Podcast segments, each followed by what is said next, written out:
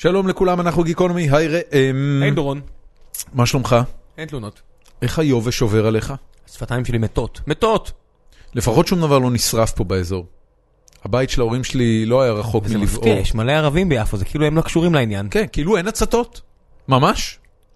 אולי זה באמת רק המזג אוויר והשילוב של צמחי היבשה. יש סיכוי. אנחנו לא יודעים. תקשיב, ראיתי היום קליפ משוגע באינטרנט של מישהי שתדלקה את הרכב, ואז כשהיא באה להוציא את ה... איך קוראים לזה? פיה. באמת? קוראים לזה פיה? אני נגיד שכן. שנוזל. פיה. היא... כנראה היה שם איזה, איזה, איזה זיק של חשמל סטטי, וכל מיכל הדלק התחיל לבעור. עכשיו, אני לא יודע אם זה נכון או לא, זה משהו שהופץ באינטרנט, אתה יודע. אבל זה, זה היה פריקי לגמרי, זה היה הדבר הכי מופרע שראיתי עד עכשיו. אם זה, אם זה אפשרי, שום הצתה לא הייתה פה. אם בן זוגה סיננה אותה, שהתקשרה לספר לו את זה, מצבו בחירה. יש מצב. לפני שנתחיל, חברים, נזכיר לכם שחוץ מהפודקאסט הזה, גיקונומי, שהמספרים שלו הולכים ועולים ממש יפה. מתקרבים ל-ארבעים אלף. כן. האזנות בחודש. איזה כיף זה. כן. תודה רבה שאתם מאזינים לנו. זה נורא נחמד לנו. חוץ מהפודקאסט הזה, אנחנו עושים עוד שלושה פודקאסטים. אני וראה מפיקים עוד שלושה פודקאסטים.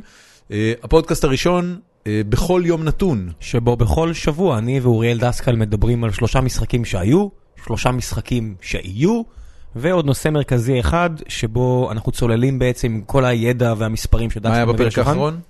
הפעם לא היה, הסיפור שעסקנו בו היה הדעיכה של הכדורגל ההולנדי, והבאנו את מומחי הכדורגל ההולנדי הבכיר בארץ, אסף כהן, שהגיע עם מעיל כתום. בכל זאת, אבל מעיל כתום, כתום כזה דאוי, וזה גם השם של הפרק, אורנג' דאוי, כי זה בעצם המצב של הכדורגל ההולנדי. תאזינו, באמת מעניין למי שאוהב כדורגל ותרבות של כדורגל, כי התעסקנו בעצם בסיבות התרבותיות, ודיברנו הרבה על מה שעובר על הולנד כמדינה, שנהיית מאוד קסנופובית וסגורה, וזה מוביל הרבה דברים שקשורים גם לדעיכה של כדורגל. הפודקאסט אה, השני שאנחנו מפיקים הוא הפודקאסט של אה, תמר, תמר ומרינה. תמר בלומנפלד ומרינה קיגל. אה, בשלושת הפרקים האחרונים, לדעתי, מרינה קיגל הגישה את הפרק לבד, כי תמר נמצאת כרגע בלונדון, עובדת על ספרה, ולא יכולה להתפנות לזה. נראה לי נורא קשה לכתוב ספר, בטח את החלק האחרון. בדיוק ישבתי השבוע עם מישהו שכותב ספר משך חמש שנים כבר, ואני טס מחר ליפן, ואני אקרא את הספר שלו בטיסה. זה מחמא או לא מחמא? כן. זה כמו בסיינפלד, שהוא מקדיש לו את השיחה לפני... כן. אז אריק, אם אתה שומע, אני שומע, אני קורא את הספר מחר. ותמר, אם את שומעת שיהיה לך בהצלחה עם הספר, ותחזרי אלינו מהר. בכל מקרה, בפרק האחרון, תמר ערכה את טלי קורל, שכבר פרגנו פעם אחת לפרק של החברים הטובים שלנו, סמק, של איתי גולדה ואפי פוקס. פוקס? פוקס. אפי פוקס לייטג, לייכטג, לייפטג, משהו כזה. הוא הבא את השם שלי, אנחנו נעווה את השם שלו. אבל טלי קורל מקדישה חלק ניכר מזמנה למלחמה בתופעות של זנות. היא מנהלת כמה עמודי פייסבוק שמתעסקים בזה, ואני אספר לכם שבפרק שהיא הקליטה עם מרינה קיגל, מרינה בלייב, בזמן ההקלטה, התקשרה לאיזה מספר טלפון שהיא דלתה מהאינטרנט, וניסתה להתקבל לעבודה כנערת ליווי. ומה שהיה בשיחה הזאת, אני מזמין אתכם פשוט להאזין ולגלות. ותגלו. והפודקאסט השלישי, שלך ושל יונתן נמרודי, התותח על. על חלל. ציון שלוש. ציון שלוש למחזור הכדורגל הישראלי האחרון. זה מה שאנחנו עושים, מדברים בכל שבוע על מחזור הכדורגל הישראלי האחרון. וכיוון שמכבי תל אביב שוב הפסידה, סיכוי מאוד גדול שמחר יהיה הפרק האחרון שאנחנו מקליטים. אבא. אבר. יכול להיות שיוני יעשה דראפ מייק, יגיד כזה, בוא ויגיד יופי, זכיתם באליפות, תודה רבה וילך, אנחנו לא יודעים, תאזינו מחר, נראה מה יש. יפה מאוד.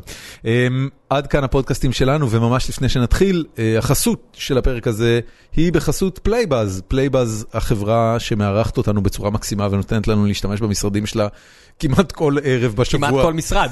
זה המשרד השלישי מתוך ארבעה שהם שוכנים בו, שאנחנו באים פשוט. הם פשוט מגיעים בבוקר, ואנחנו שם. ואנחנו מקליטים פה את הפרקים שלנו, ופלייבאז מחפשים עובדים. הם מחפשים ספציפית experienced יו איי יו אקס designer, שזה בעצם אומר מעצב שיבוא ויעזור. מעצבי חוויית משתמש. כן, מישהו שיעזור להם לעצב את כל השעשועונים האלה שלהם שאתם רואים בכל מקום, ואת כל החוויות האינטראקטיביות שהם בונים. אז מחפשים את הבן אדם שיבוא וישתלב בצוות הזה. המשרדים של פלייבאז ממוקמים מעל סרון המרקט, שזה לוקיישן פנטסטי, במיוחד אם אתם אוהבים ארוחות צהריים מגוונות, ואני יכול להגיד בתור מישהו שמקליט פה כבר uh, תקופה ארוכה, שיש להם משרדים מהממים. ויורים פה רק פעם ב... והאנשים, וגם אם כן, יורים על ראם, אז אתם בטוחים. ומפספסים. Uh, אז אם אתם מכירים... Uh, מישהו שהוא מעצב חוויית משתמש ושיכול להתעניין לעבוד פה, אז בבקשה לכו לאתר של פלייבאז, חפשו את פלייבאז ג'וב. אנחנו נשים קישור בקישורים שלנו, הקישור הראשון יהיה קישור למשרה הזו. מעולה. ותוכלו להירשם, ואז אולי תעבדו פה, ואם תיתנו את התחת ותעשו שעות נוספות, אז אולי גם תפגשו אותנו בערב, באים להקליט. אנחנו הווירדוס שבאים בערב. זהו, הפרק שלנו היום עם אייל אבי. אייל אבי הוא שף מאוד ותיק בסצנה הקולינרית התל אביבית, הוא התחיל כשף בכמה מסעדות מובחרות ואחרי זה המשיך למסעדות משלו. בשנים האחרונות המסעדות שלו, המפורסמת שבהם הייתה רוקח שבעים ושלוש, מסעדת עילית אפשר להגיד, שהייתה במבנה שבפארק הירקון. ליד הטניס. כן, והיום הוא לא עושה את זה, היום הוא בעיקר מייעץ לעסקים קולינריים ומסעדות בלבנות את התפריטים שלהם ולשפר את העסקים שלהם, ויש לו פרספקטיבה ארוכת טווח ורחבה מאוד על תעשיית המזון הישראלית, תעשיית המסעדנות הישראלית, ועל כך דיברנו. שתהיה לכם האזנה נעימה.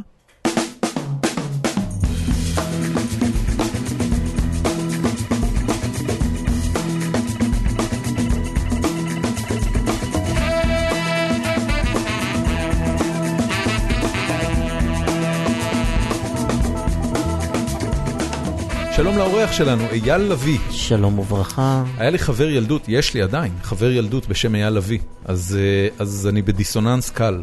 הוא ירושלמי? לא, הוא חיפאי. לא, יש איזה אחד שאני... אתה יודע מה, אולי יכול להיות, אני מקבל מיילים שלו אולי. באמת? כן. באמת? אני מקבל uh, uh, מיילים של מישהו שכנראה שמו קרוב לשם דורון ניר, uh, שהשאיל איזה ספר בספריית שוהם, והוא overdue, כאילו הוא באיחור כבר של איזה שלוש שנים. עכשיו, עם כל האיומים שלהם הולכים ונהיים יותר מדי, יותר דרמטיים מחודש לחודש, ועדיין הוא לא מחזיר את הספר, וזה לא משנה כמה אני עונה להם שהם חייבים להפסיק לשלוח לי את זה, זה לא עוזר. אני ממשיך לקבל מכתבים מאיימים מספרי עד שום. עבדת באמדוקסים ניר דרון. נכון, שזה סיפור אחר. נכון. אבל זה גם קרה. אבל הוא לא משוהם, זה מישהו אחר. כל עוד זה חוב לספרייה ולא לאיזה גוד גאי, הכל בסדר. הורים תלמדו שמות ייחודיים, ברוכים הבאים כל השונים וכל האלה. שניקווה. כן, זהו, די. שניקוולה. מה שלומך? מעולה, מעולה. מאיפה נתחיל? הדבר הראשון שאני רוצה לשאול, ובאמת זה אמור להכניס את השיחה שלנו לכיוון הנכון, נורא מסקרן אותי להבין איך בן אדם מגיע למצב שהוא פותח מסעדה בעצמו. כי האקט של לעבוד באוכל, אני יכול להבין אותו, אפילו הייתי לפרק זמן לא מבוטל בחיי מלצר בבית קפה, אבל הרגע הזה שבו אתה אומר, אוקיי, אני פותח מסעדה, מה, מה בכלל מוביל לזה? כאילו, איזה קו קריירה מוביל לזה שאתה פותח מסעדה? התחלת עם שאלה קלה. זאת שאלה קלה? חכה, הקשות עוד יגיעו. אז ככה, בוא נגיד שאני חושב זה חלום של כל אחד שהולך ללמוד בישול, טבחות, או אפילו לא הולך ללמוד, אלא רואה את אחת מתוכניות הריאליטי ו... ומכין בבית נכון, איזה נכון. דג שברח מלהקתו. זה, זה, זה כנראה אחד הטלפון שלך רוטט פה בשיגעון. הרחקתי אותו. זה, זה, זרוק אותו לסיר. תקשיב, זה רטט שנאסה היו עושים עליו ניסויים. זה נכון, אגב, כל אחד שיושב מול תוכנית בישול, מעבר למאמי, אתה חייב להיות בתוכנית הזאת, על המאסטר שפים למיניהם, אז תמיד זה כאילו, אולי נפתח בית קפה, אולי נפתח מסעדה. אז זה הולך ככה.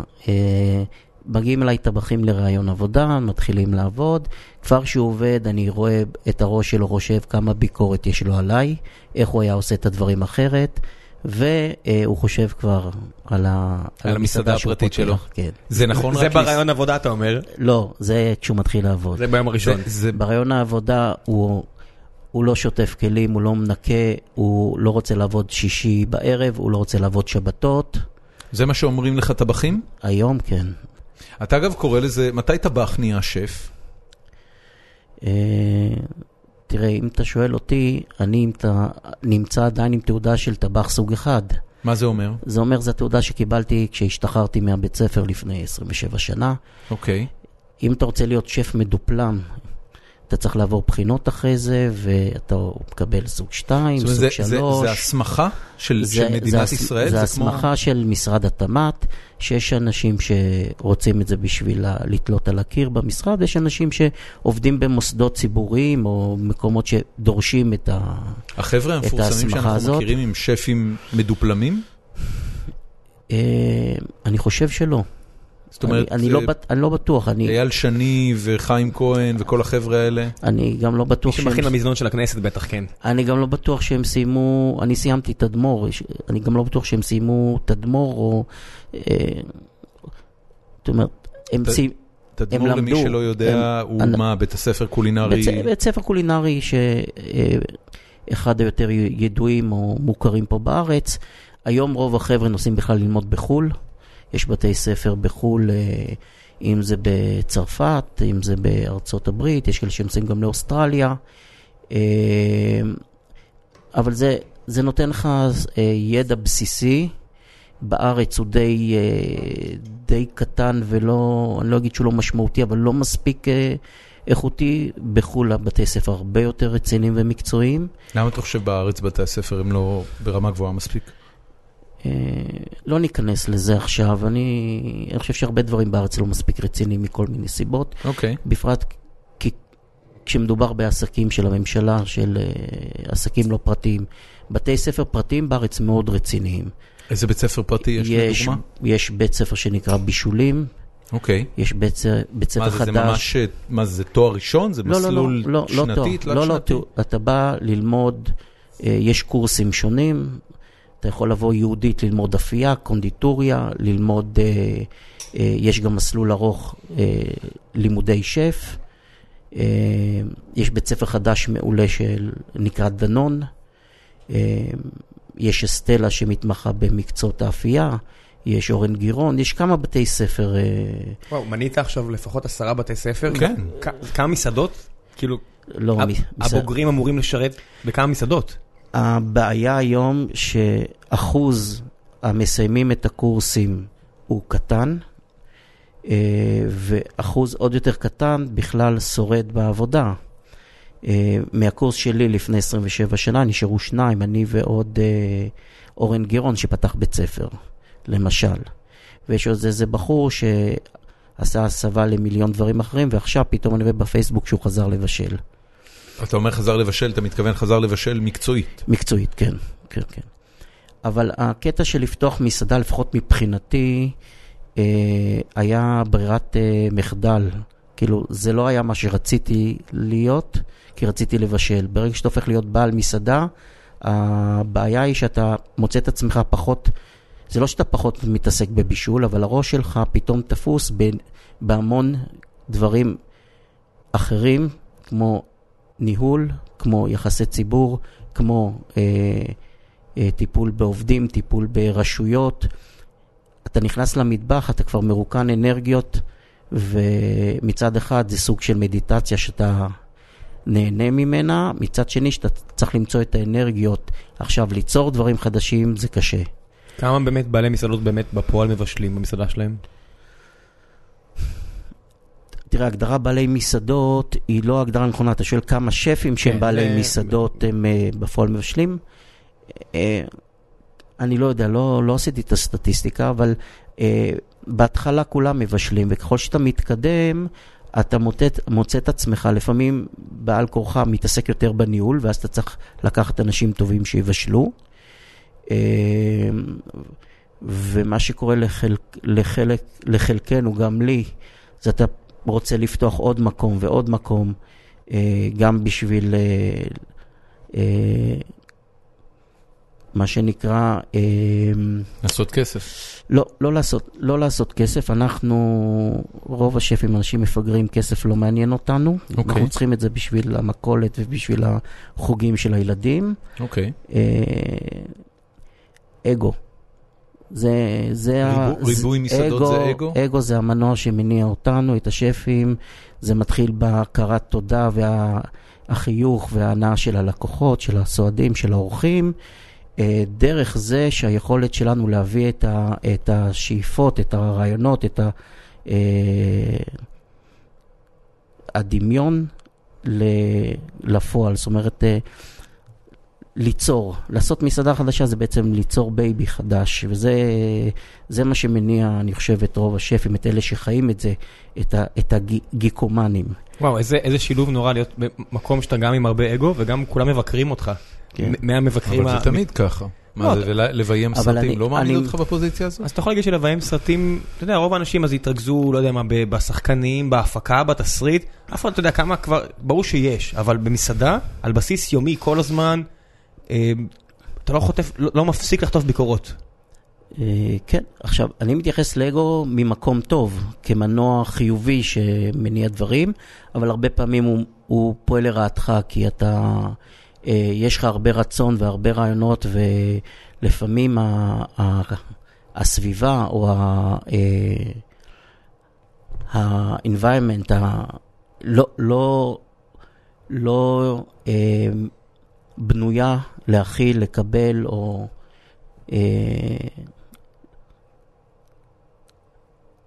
איך אני אגדיר את זה? הרצון שלך לא תמיד תואם את המציאות. אני אתן לכם דוגמה פשוט. אנחנו מכירים את זה. וואו. כן, אני יכול להגיד את זה. דוגמה מאוד פשוטה. היה לי ביסטרו בשדרות בשדרות רוטשילד. איך קראו לו? שקראו לו פסטיס. היה... על שם המשקה? על שם המשקה, מן הסתם התפריט גם, משקה מגיע מדרום צרפת, מפרובנס. אתם חייבים קצת להרחיב, כי לא, כול, לא כולם מכירים את פסטיס, ה... פסטיס, משקה okay. הניסי, mm-hmm. uh, מהמשפחה של uh, הערק, האוזו, שמשקות יותר uh, ים תיכוניים, סמבוקה איטלקי, okay. uh, אוזו אמרנו יווני, והפסטיס... הוא המשקה... הגרסה הצרפתית של משקה הניס. אז מה זה אומר, אוכל קליל יותר? אוכל שהוא ים תיכוני הוא קליל יותר. אם אני מסתכל על מטבח צרפתי, האוכל הצרפתי הצפוני או המרכז צרפת אולי קצת יותר עמוס וכבד, יותר שמנות, יותר תבשילים. האוכל הים תיכוני, דרום צרפת, הוא הרבה שמן זית, ירקות, פירות, ים. דגים כמובן. כן. התחום שלי, ההתמחות שלי לאורך השנים, היא דגים ופירות ים. זה וואו. החלק שאני בחרתי לא להתמחות בו. היום יותר טריוויאלי. כשאני בחרתי לעשות את זה, זה היה מתוך זה שלא היה את זה. לאיזה שנה אנחנו מדברים? כן, על מה אנחנו מדברים? אנחנו מדברים על שנת תשעים וארבע. תשעים וארבע. אלף תשע מאות תשעים וארבע. איך נראה הנוף הקולינרי בארץ ב-תשעים וארבע? אני אגיד לך מה אני זוכר מ-תשעים וארבע. קודם כל לא היו הרבה מסעדות טובות באופן כללי. אני זוכר הייתי אוכל, מסעדה סינית היה מסעדה סינית, מסעדה מזרחית היה חומוסייה, שיפודיות אני לא זוכר הרבה, אבל בטח היה אבזי וכל החבר'ה האלה. היה מסעדה בצפון דיזינגוף שקראו לה מי ומי שמאוד אהבתי. אבל מה היה אז? כאילו מה... אני חושב שזה היה תחילת השינוי, תחילת המהפך. מבחינת מסעדות טובות, אז היה את קרן של חיים כהן, היה את פיטנגו של איתמר דוידוב, והיה את התרווד הוורוד של צחי בוקשסטר, אלה היו... אנחנו בתור תלמידים, זה היה הפסגת הקולינריה הישראלית. כן, זה היה הפסגה, וזה מה ששאפנו, לעבוד ולעשות שם סטאז'. כמה עלתה שם ארוחה? אני... זאת אומרת, זה היה יוקרה יוקרה? זה היה קטית, או שזה היה משהו סביר מבחינה קולינריה? לא, בסטנדרטים שלה זה היה קטית. הבנתי. קרן בהחלט היה ככה. אני זוכר... אני הלכתי בזמנו לארוחת טעימות אצל צחי בוקשסטר, בתרווד הוורוד, ארוחה של שבע עשרה מנות שכולה הייתה מבשר יען. שבע עשרה מנות מבשר יען. כן, כאשר כל מנה... זה מגדלים את זה בארץ, בארץ יש חוות יעני. כן, אבל זה די נעלם. עדיין מגדלים, יש חוות. תשמע, זה תכלס לא כזה טעים, צריך לומר את האמת. זה כאילו בשר נחמד והכל, אבל הוא תמיד הרגיש לי כמו גרסה פחות טעימה של בקר. אה, זה יותר בקר מאשר עוף? זה לא יותר, קודם כל זה עוף, בהגדרה. יען הוא עוף. אני משווה את זה. אבל השריר הוא דחוס, ולכן אדום יותר. זה לא מרגיש כמו עוף. זאת אומרת, אתה יכול לייצר ממנו סטייק שנראה כמו מדליון פילה בתכלס. ולמה זה לא הלך? זה לא טעים מספיק. לא טעים? לדעתי. לא היה עומק טעמים בבשר, ולדעתי הוא נעלם לו מהסיבות האלה, כי היה כן אפשר לעשות לו יחסי ציבור נכונים בקטע הבריאותי, כי זה ללא קולסטרול, ללא קולסטרול ועוד כל מיני זה, אבל אני לא יודע, הוא נעלם מסיבות אחרות לדעתי. אולי נהיה להם עצוב לשחוט את היענים. זה היה כשרה? זה עוף. לדעתי כן. זה לגמרי עוף. לדעתי כן. זה לא, אין, אין, זה ממש עוף. בוודאי שזה קשר. אחרי התמועה. אתה יודע שאפרופו כשרות, העניין הזה של, של עוף כבשר, עוף הוא בשרי, זה עניין חדש מאוד יחסית. זאת אומרת, על פי כשרות, אם היית הולך, לא יודע מה, כמה מאות שנים אחורה, שלוש מאות ארבע מאות שנה אחורה, אז עוף היה נחשב לפרווה, כמו דג. ורק... רק מפריס פרסה ומעלה גרה, שזה בעצם בקר ושור ועוד כל מיני כאלה, היה נחשב לבשר שאתה צריך להפריד מחלב. אז יכולת לאכול עוף בשמנת, בעיקרון. באמת? כן. מה השתנה? השתנה ש... ש... אתה יודע, שדוסים בחול התחילו להחמיר. זה הכל. פשוט התקינו תקנות שאומרות ש... גם עוף יחשב לבשר, אבל הוא לא נחשב לבשר היסטורית. איזה תרבות תמוהה. אתה מבין? לנסות להקשות על עצמך עוד. כן, מישהו, מישהו בא ואמר, תשמע... אחרה הוא שמה ששוחט עופות לפרנסתו, נראה לי אני הולך לדפוק אותו. מהיום חבר'ה, זה גם בשר. אחרה עם היוגורט, אסור להם להתערבב. הם לא יכולים לעבוד ביחד, לא מתאים לי. זה ככה, אתה יודע, הרי בסוף יש איזה רב בסיפור. אפרופו דיני כשרות, אני לא אכנס לפוליטיקה. המסעדות שלך היו כשרות? מה פתאום, זה סיפוד? לא, לא, זהו, זה... אני עסקתי כשרות לסיפוד, בהשגחת הרבנות של ברצלונה, ועל זה סיפור נחמד, היה לי איזה אורח... קדימה. היה לי איזה אורח שהגיע לאיזה כנס בתחום ה... משהו שקשור ללוחמה בטרור, הזמינו אותו לארצות, ולקוח שלי הביא אותו לארוחת ערב, וניגשתי להגיד שלום, ו... להמליץ להם על מנות. זה, ו... היה, זה היה בארץ? בארץ, בפסטיס, בפסטיס, כן. אוקיי. ו... והוא אמר, אני חייב לשתף אתכם בסיפור מילדותי. הוא גר באיזה עיירה ב... בספרד, והיה ילד, בכיתה שלו ילד יהודי, שהיה מגיע לבית ספר עם כריכים עם חמון. עכשיו, חמון בעברית זה... חזיר? חזרזיר, כן. חמון, פרושוטו. כן, זה, זה כל, אחד... כל גרסאות השוק חזיר המלוח. אחד הדברים היותר טעימים, בואו, בואו נשים דברים על השולחן. מוסכם המשכנו. יפה. והוא לא הבינו, יום אחד לוקח את הילד הצידה, הוא אומר, תקשיב, אני חייב לשאול אותך, לא נעים לי, אבל לפי מה שאני יודע, ליהודים אסור לאכול חזיר, אז איך אתה... איך עקפת את התקנה הזו? הילד אומר לו, תקשיב, אצלנו פה בקהילה יש רבי, רב, רבי. כשיש שאלה או בעיה, הולכים לרב ושואלים אותו. הייתה שאלה לגבי החמון, הקשנו בפני כבוד הרב, והרב אמר, תראו, זו שאלה טובה, אין לי תשובה, תנו לי שבוע ימים, אני אבדוק את הנושא, מה הדין לגבי חמון. אני אחזור עם תשובה. הלך, חקר, בדק, אחרי שבוע כינס את הקהילה, ואמר להם, תראו, חקרתי, בדקתי, טעמתי, וזה חטא לא לאכול חמון. גדול. זה רב רפורמי. זה רב. וככה נולדה התנועה הרפורמית. אז זאת הכשרות שהייתה על המסעדות שלי גם, אבל מה שהתחלתי להגיד, שדווקא בשנים האחרונות יש תנועה חזקה מאוד של שפים, שמחליטים לפתוח מסעדות כשרות, האמת שהרבה אנשים, אנחנו תמיד פותחים את הדיונים האלה, יש לנו כזה פורום סגור של החבר'ה שממש רוצים להיות מעורבים בפרקים, אז אנחנו אומרים להם מי האורח ליום לפני, ומשאירים שאלות, וחלק ניכר מהשאלות כלפיך הופנו על הנושא הזה של גל המסעדות הכשרות. שהאמת שלא ידעתי שיש גל כזה. זה לא בדיוק גל של מסעדות כשרות, אני חושב שזה פשוט, קודם כל, ההיעדרות ההולכת וגוברת של חזיר מתפריטים, כי החבר'ה האלה זה... עדיין פותחים מסעדות בשבת, אז כן, הם לא, לא קשרים לא. דה פקטו. אתה מדבר על שני דברים שונים. ההיעדרות של חזיר מתפריטים, זה מכה כואבת ועצובה.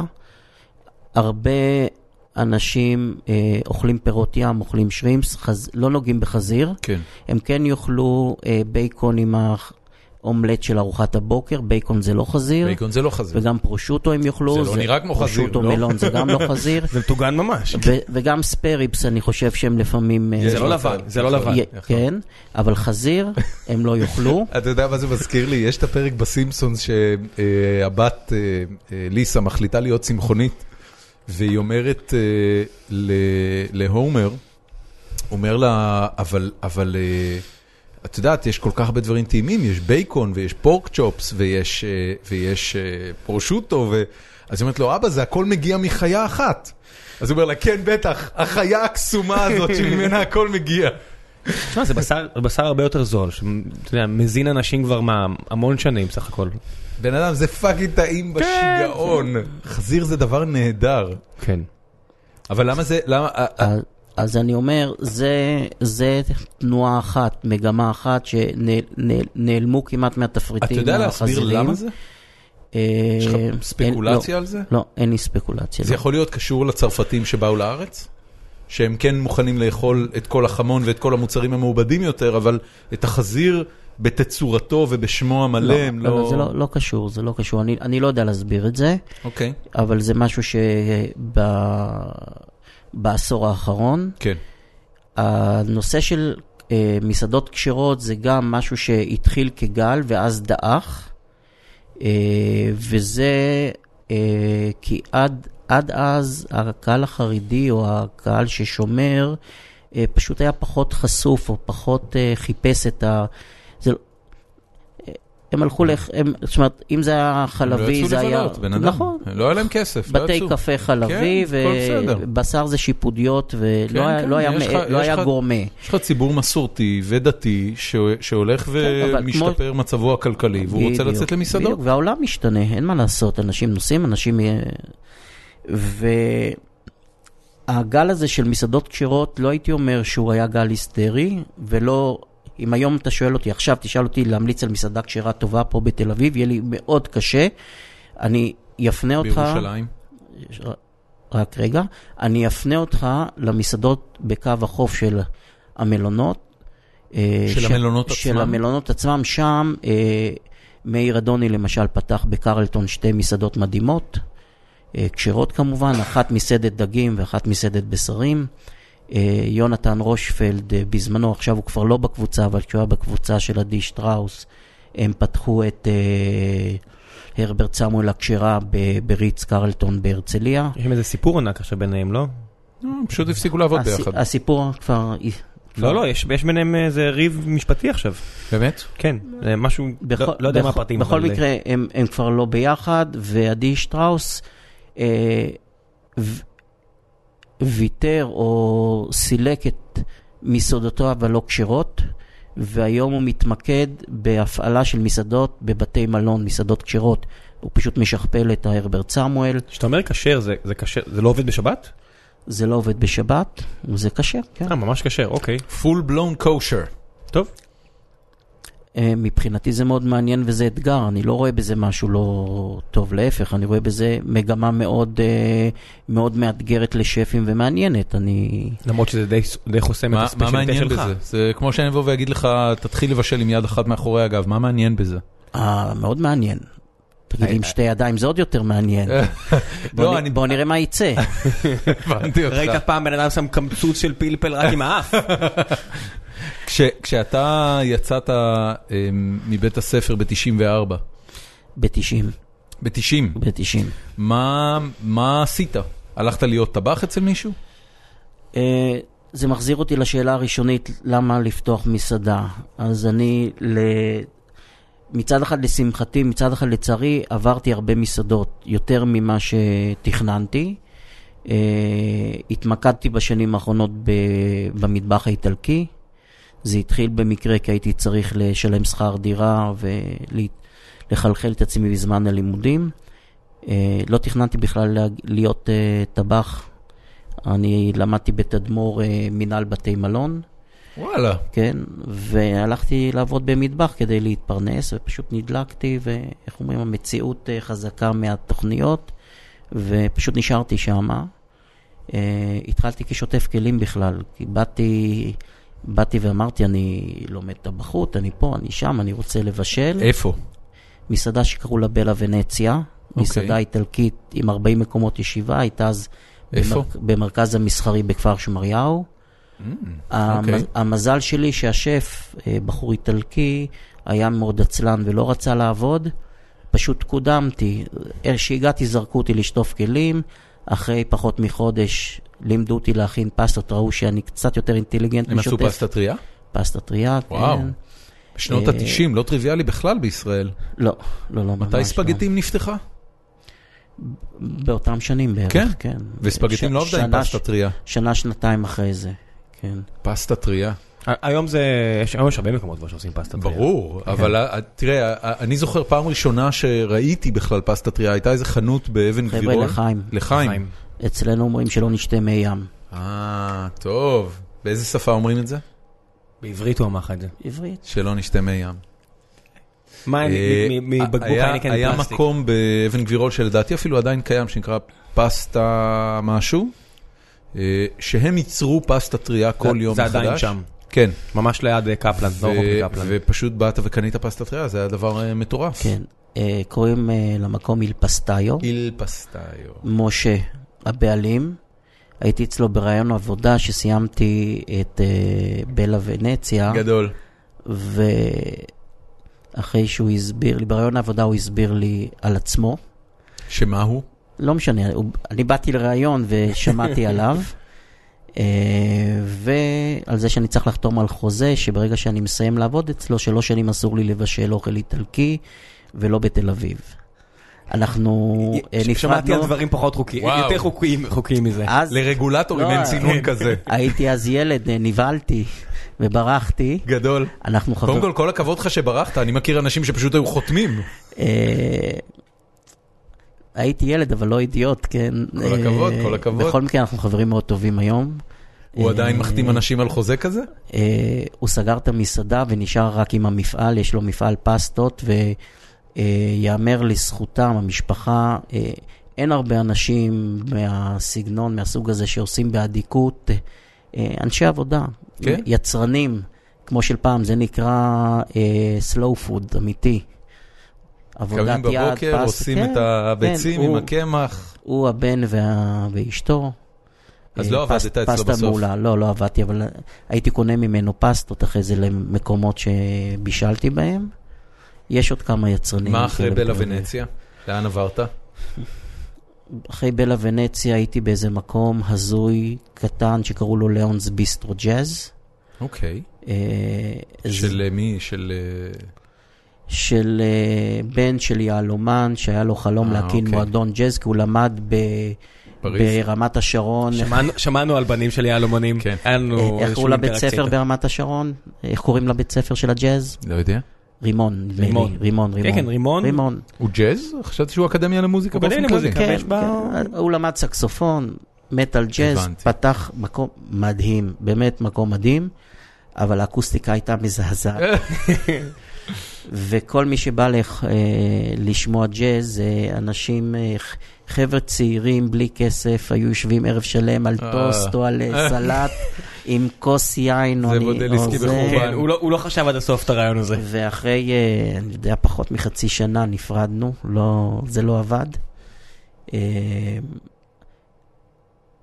אחרי זה הייתי בהרצליה במסעדה שקראו לה, מי שהקים אותה זה ביג מאמה. כן, היצרני פסטה.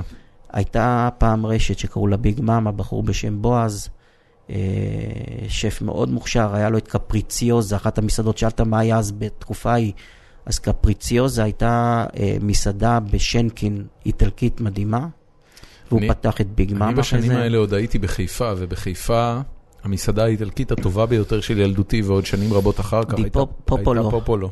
שטבעה אותי. באמת? כן, כי ביג מאמה נפרדנו, הייתי השף שם, נפרדנו מהזיקיון של ביג מאמה, והפכנו את זה לדי פופולו. אוקיי. ופופולו בחיפה שלחו לנו מכתב להסיר את השם לאלתר. אבל זה די פופולו. כן. בפופולו בחיפה הייתה הלזניה הטובה ביותר שאכלתי בילדות שלי. עד היום אגב, אני, יש לי ממש זיכרונות מוחשיים של הלזניה שלהם, ומה שהפתיע... זה כמו שאני הייתי ילד, חשבתי שהאוכל שלי משלי זה אוכל הכי טוב בעולם, אתה עכשיו... הוא בוודאי היה האוכל הכי טוב בעולם, אנחנו לא נתעסק עם אמא שלך בפרק הזה. כיוון שאמא שלי מאזינה בטח לפרק הזה, אני לא אכנס לדיון הזה. לא, האוכל שלי, מה זה אוכל שלי? מה, אי אפשר להתווכח. אתה יודע, אני עדיין האוכל של סבתא שלי... לא להתייחס לזה בפרק הזה. זה הדבר שאני מתגעגע אליו הכי הרבה. אבל זה גם פרסונלי, זאת אומרת, זה לא צריך להתחרות בשום דבר אחר. מה קונה? כשסועדים מגיעים אליו, הם בטח קוראים, אומרים לו, תקשיב, אמא שלי עושה את זה יותר טוב, לא? קרה לי אפילו שאמרו שאני בבית מבשל יותר טוב. ברור. בקיצור, בפופולו מה שהיה מאוד מפתיע, זה שהם בכלל לא היו איטלקים, הם היו ארגנטינאים. הם היו משפחה... זה לא מפתיע. למה? למה? כי בארגנטינאים... הארגנטינאים, חלק גדול מהתושבים שם, זה איטלקים מהגרים. או איטליה. כמו אמא של מרקו. או רוסים או איטלקים. נסע לבואנוס איירס. באמת, זה לא מצחיק. הם באמת היגרו לבואנוס איירס. רוב יהדות ארגנטינה היא, לפי דעתי, חצי-חצי רוסים איטלקים. כן. הם ברחו מפוגרומים. ונאצים. ונאצים גרמנים, כן. הם הביאו את הכרוב למנות. כן, כן. הבנתי. אוקיי, אז עשית... את הבית קפה ג'אז הכושל הזה חצי שנה, ואחרי זה? האוכל היה מדהים, ביקורות מדהימות, לקוחות לא אכלו, ביי להתראות. מי היה המבקר האימתני של תעשיית המזון אז בארץ, אתה זוכר? מישהו, לא יודע, בסטטוס של סגי כהן היום? א', אני מנסה להיזכר, אז לא היה את הרמות סרקזם וציניות שיש היום, באמת, אני מנסה להיזכר, לא שחסכו את ה... מנחם תלמי? או שהוא כבר לא היה? היה, היה, לא. הוא היה, אבל זה לא היה... שאול לברון? אני מנסה להיזכר ככה. אני נתקלתי בדניאל רוגוב, זיכרונו לברכה, בתחילת דרכי כבר. כתב עליך? כתב עליי, במקום ה... בעצם במסעדה הראשונה שהקמתי כשף, הוא כתב עליי, כן. זה היה פסטיס? לא. בר פירות ים בהרצליה, שזה היה אחרי, בעצם סיימתי את הפרק האיטלקי שלי בדיפופולו, וזה היה אחרי שלוש שנים כבר שבישלתי והתקדמתי לתפקידי ניהול, להיות שף, והבנתי שאני לא יודע כלום מהחיים שלי. כל פעם שהייתי צריך לכתוב תפריט חדש, הייתי ממחזר את מה שלמדתי בבלה ונציה, פלוס דברים שלמדתי בתדמור, וכמו שאמרתי, תדמור לא נתן לי מספיק כלים. והבנתי שאני צריך ללכת ללמוד, ומכיוון שלא לא היה לי יכולות לטוס לחול, לממן לימודים, אמרתי, אני אסמן לעצמי שף או מסעדה רצינית, ולשם אני אלך, והגעתי מסעדה שקראו לה אלון בבית הירוק, שצחי בוקשסטר היה השף שלה, אני הגעתי, הוא בדיוק עזב, אבל המטבח נשאר בדיוק עם התפריטים, והסושף שלו בעצם המשיך את אותו הקו, ושם למדתי, פתאום נפתח בפניי עולם חדש, שבעצם די עיצב את הבישול שלי עד היום. מה זה אומר? תסביר לי מה זה אומר. זה כאילו, אומר... אתה מגיע למטבח אחרי שאתה כבר לומד ועובד בתעשייה הזאת שנים. לא שנים, ופתאום... שלוש שנים זה כלום. כן, אבל אתה לפני זה למדת, כמה שנים בילית יום יום? תחשוב בתעשייה שלנו, אני יכול להגיע למקום אחרי שהייתי גם עשר שנים מפתח, מהנדס, יזם, ואני אגלה, וואו, הייתי, אני משנה את דרכי עכשיו. יכול גם מכל יום לך. אני יכול להגיד לך שהיום, שאני אחרי עשרים ושש שנה, לפני שנה סגרתי, נפרדתי מהמסעדות שלי, אני לומד עכשיו דברים חדשים לגמרי, אני עדיין בקולינריה. איפה אתה לומד? מה אתה לומד? אוקיי, אז... אני הייתי נעול כל השנים בסגנון בישול שהוא היה סגנון שהוא על בסיס בישול קלאסי, צרפתי, עם נגיעות ים תיכוניות, אבל בטכניקות מסורתיות. טכניקות מסורתיות זה אומר גז, פלנצ'ה, תנור וכו'. יש היום טכניקות חדשות, סוביד למשל, בישול בוואקום. כן. אני באופן אישי התנגדתי לזה, אני גם היום... זה לא my cup of tea, אבל אני מבין את, ואני לומד את זה כדי לנצל יתרונות. יש, יש יתרונות. יש יתרונות, יש uh, שימושים. דורון קיבל סוביד להימולדת. יש לי סוביד בבית, אני מאוד גאה בו. שמעתי על הסוביד הזה לא מעט. תקשיב, זה, זה, זה באמת סוג של קסם. זאת אומרת, אתה מקבל חתיכת בשר, סינטה או פילה, שיוצאת מסוביד, תשמע, אתה מסתכל על הדבר הזה, זה מיינד בלואינג, אתה באמת אוכל בשר, כמו שלא דמיינת שהוא יכול להיות. תעצרו שנייה, תסבירו מה זה סוביד לכל מי שלא מכיר. סוביד, הרעיון שעומד מאחורי סוביד, סוביד אם אני לא טועה בצרפתית, זה פשוט מתחת למים, נכון? שקוע במים. סו זה מתחת, ויד, נכון. הרעיון הוא שאתה לוקח מזונות, זה יכול להיות ביצים, זה יכול להיות בשר, זה יכול להיות עוף, זה יכול להיות כמעט כל דבר. ואתה שם אותם בשקית אטומה, בדרך כלל גם ללא אוויר, זאת אומרת בוואקום. זה יכול להיות שקית רגילה, אבל בדרך כלל אני משתמש בזיפלוק בגס. זה כאילו שקיות עם זה. קצת קשיחות יותר, כי אתה לא רוצה בכל זאת ש... שהפלסטיק יימס. כן, זה צריך להיות שקיות עמידות לטמפרטורות של שישים מעלות, נגיד, שישים וחמש מעלות, חמישים וחמש מעלות. זה לא כזה חם. לא, זה לא, אבל זה גם לא, זה גם לא קר. קיץ בבאר שבע. משהו כזה, כן. ואז היתרון העצום של זה, זה שעבור נתחים כמו פילה וסינטה, בעצם כל המטרה של אפייה, של רוסט ביף למשל, זה שאתה רוצה להגיע לאיזושהי טמפרטורה ספציפית בלב הנתח, במרכז של הנתח, שיהיה טמפרטורה שמה שאנחנו קוראים לו מידיום. ולמה זה לא טוב בעיניך, אייל? אני לא אמרתי שזה לא טוב. לא, אמרת שהתנגדת לזה כל השנים. קודם כל אני טכנופוב.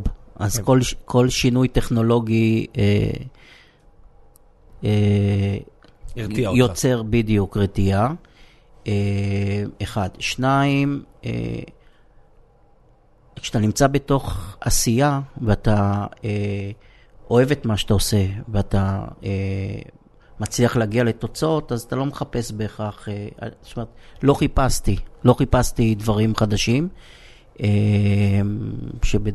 אני לא אומר שבדיעבד זה טעות, אבל זה טעות, לא, לא ללמוד. אתה לא אומר שבדיעבד זה טעות, אבל זה טעות. כן. לא, אני אומר, בדיעבד זה לא היה, זה לא היה חסר לי בת, בתקופה ההיא. לתוצאה הסופית אז זה לא, לא היה משנה? לא, אבל אתה אני, אומר... אני גם היום כשאני אה, לומד ומבין, אני לא הייתי משנה, לא הייתי משנה את הטכניקות בישול שעבדתי בהם, אבל הייתי נעזר בזה לדברים אחרים. תראי, אחד הדברים המדהימים בסוביד זה שבעוד שכשאתה עושה רוסט ביף אני לא הבנתי בסוף מה קורה עם השקית. הרעיון הוא שאתה משקיע את הבשר במים בתוך שקית אטומה. כן, יכול להיות עם תבלינים, עם שמן זית, אתה מקבל מידת צלייה אחידה לכל אורך או לכל שכבות הנתח. בדיוק בניגוד לרוסט ביף שאתה עושה בתנור, שבפנים הוא מידיום ומבחוץ כן, למשהו את השכבות שזה נהיה ורוד עד למרכזית.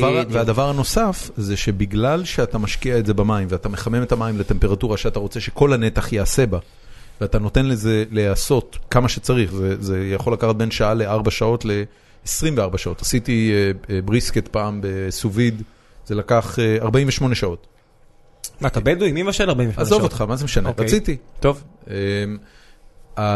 הנקודה היא שאתה לא יכול לפשל, כי גם, אתה יודע, כל, כל הפאניקה של רוסט ביף זה שאם אתה שוכח את הנתח, אפילו חמש דקות מיותרות בתנור, אז הוא יכול פשוט ללכת פייפן, הוא, הוא, הוא יתייבש. יתייבש כן. בסוביד זה לא יכול לקרות. האורחים מאחרים בשעה, אין שום בעיה. הסטייק עדיין מדיום. זה כמו בישול של שבת של דתיים. בדיוק, זה סוג של פלטת שבת. עכשיו, בסוף אתה צריך להוציא את הנתח, ואתה צריך לעשות לו סגירה, שזה בעצם לתת לו את הקרסט השחום החיצוני. דתיים יכולים להכין ככה. זה כמו פלטת שבת, באמת? אתה בסוף צריך לעשות לו השחמה, אז זה כבר הולך פייפן. בשימוש הטכני, אתה יכול בעצם להכין מראש עשרים יחידות של רוסט ביף, לשמור אותם במקרר, מכיוון שזה בוואקום, זה נשמר, וכל יום שאתה צריך נניח יחידה אחת, אתה מוציא אותה מהוואקום, צורב אותה, ו... אז עבור אורחים, למסעדה זה נשמע מעולה. בדיוק, במונחים של בישול, ברמה גבוהה, לכמות גדולה של אנשים, זה מוריד את מרווח הטעות שיכול להיות לטבח או לשף, בצורה דרמטית. ויש הבדלים כמו בתנורים? שיש סוביד ממש משוכלל וסוביד... לא, זה רק עניין של... גודל? זה רק עניין של איזה גודל קונטיינר של מים הוא יכול לחמם. אוקיי. כן, בכל מקרה אתה צריך ציוד מקצועי לזה, אתה לא יכול לעשות את זה עם מזלג של... כפית חשמלית. כפית חשמלית. כף בדיוק. אבל היום צריך להגיד, מכשירי סוביד כבר הולכים ונהיים זולים יותר, מכשיר שאני, חברי הטוב טל מטש קנה לי ליום הולדת, תודה רבה טל, עלה פחות מ-מאתיים דולר, זאת אומרת, זה משהו באזור שמונה מאות שקל, וסוביד מקצועי של מסעדות. תקשיב, וזה גם, וזה גם מכשיר שמתחבר לווי-פיי. זאת אומרת, אני יכול תיאורטית לשים את הנוזל עם הסטייק במה, כאילו, מסתק בתוך המים כשאני יוצא בבוקר לעבודה, ואז להפעיל אותו בארבע, ובשמונה יש לי סטייק פרפקטו לארוחת ערב. The Internet of Things, כל הכבוד לכם, חבר'ה. כן, זה מגניב, זה מגניב. אז איך הגענו לסוביד? אתה אמרת שלא רצית להשתמש. אז, אוקיי. אז אני חוזר למטבח של צחי בוקשסטר, אלון בבית הירוק. עשרים שנה אחורה? זה מה הדהים אותך? מה שהדהים אותי, או מה שפתח לי פתאום אופקים, זה... כל מה שלא למדתי בשנה וחצי בבית ספר בתדמור, זה היה כמו להיכנס לאנציקלופדיה שנקראת לרוס. לרוס זה אנציקלופדיה, זה התנ"ך של הקולינריה. מה, איך חותכים? הכל? הכל, הכל. מטבח צרפתי, קלאסי, עם כל השיטות, עם כל ההגדרות. המילה מיזון פלס, למשל, הכוונה במיזון פלס, זה ההכנות המוקדמות. אתה רואה גארד מונג'ר, גארד מונג'ר זה הפסקר, מקרר שלם, אתה מכיר, מקררי קוקה קולה שהזכוכית היא שקופה, כן. הכל מלא קופסאות שקופות עם גילופים של סלק ופרחים מ... לא יודע מה. הכל מוכן לסרוויס פס ייצור. ילדה בת שבע עשרה, תלמידת תיכון, חולה על בישול, מגיעה כל יום מבית ספר, וזה מה שהיא עושה. היא עושה את הקופסאות האלה. היא עושה את הקופסאות האלה, היא, היא הייתה פנאטית על הקופסאות האלה, וזה ההכנות שמתחיל סרוויס, היא מקשטת ועושה את המנות הראשונות. איפה, איפה צחי למד? צחי, אני לא מכיר את כל ההיסטוריה שלו, אבל הוא עבד בחול, הוא עבד, ב, עבד בגרמניה, למד, הוא גם למד בת, בתדמור באיזשהו שלב, אבל הוא אחרי זה עבר בחול. אוקיי. צחי, דרך אגב, היה לו תקופה שהוא היה מבקר מסעדות. Okay. הוא כתב בעיתון במקומון על השרון או צומת השרון, והוא גם, אני הכרתי אותו כשהוא בא לעשות ביקורת על מסעדה שלי, כי כשעבדתי במטבח שלו לא הכרנו. זה מפחיד שמבקר נכנס אליך למסעדה? כשאתה צעיר זה מפחיד מאוד. אתה מזהה אותו? אתה יודע איך? אז הקטע הראשון, הביקורת מסעדות הראשונה שקיבלתי, אני נמצא במטבח בבר פירות ים, ומגיע הבעלים שהוא היה במסעדה, מציץ לחלון של המטבח ואומר, אייל, אייל, אייל, בשולחן חמש יושב מבקר מסעדות. אני אומר לו, אוקיי, איך אתה יודע? הוא אומר, אחד הלקוחות ראה, זיהה וקרא לי ואמר לי, תשים לב, בשולחן חמש יושב מבקר מסעדות. איזה לקוח טוב. כן. אמרו לי, מה עושים? מה עושים? נכנס הבון, בון זה ההזמנה של שולחן חמש, אתה מטפל בה כאילו אלוהים נמצא במסעדה. עכשיו, אם אתה לא טבח טוב, אתה לא יודע לבשל, אתה לא פתאום תוציא אוכל טוב, אבל מה שכן אתה יכול לעשות, זה שבאותו רגע, כל השולחנות האחרים במסעדה לא מעניינים אותך. כל תשומת הלב שלך, לטפל בשולחן הזה. זה כשאתה צעיר, אתה מתרגש. איך הייתה הביקורת? איך הייתה הביקורת? הוא באמת היה מבקר? הוא באמת היה מבקר, הוא ישב בשולחן ארבע. בואי בואי. אבל הסועד של שולחן חמש השאיר יופי של טיפ. אני יצאתי, כשסיימתי לבשל יצאתי החוצה, אני זיהיתי את המבקר, זה היה דן ססלר. אוקיי. הוא עד היום כותב, יש לו גם משהו באינטרנט וגם טלוויזיה. יצאתי החוצה, זיהיתי אותו, אמרתי, חבר'ה, אתם מטומטמים. אתם מטומטמים, זה שולחן ארבע. מה זה הזניחו אותו? אוי ואבוי. עכשיו, אני מחכה בחילו רעדה לביקורת שתצא ביום שישי, במוסף. אני חוטף את העיתון, פותח, ואני רואה את הכותרת ובא לי למות. הכותרת, זה היה ביקורת, זה רק נפתחה המסעדה, בר פירות ים. עכשיו זו הייתה הצלחה היסטרית, אנשים עמדו בתור, לא היה מקום. הכותרת הייתה, בר פירות ים ללא פירות. אוי ואבוי. אתה רואה כזאת כותרת, אתה אומר, הלך עליי. יאללה, להחזיר את הבגדים, להזדקות. זה באמת יכול להרוס מסעדה ביקורת כזו? תכף אני, זו שאלה מאוד טובה, אז בזמנו לא, היום כן. היום כן? היום כן, ולמה? גוגל. גוגל. בטח.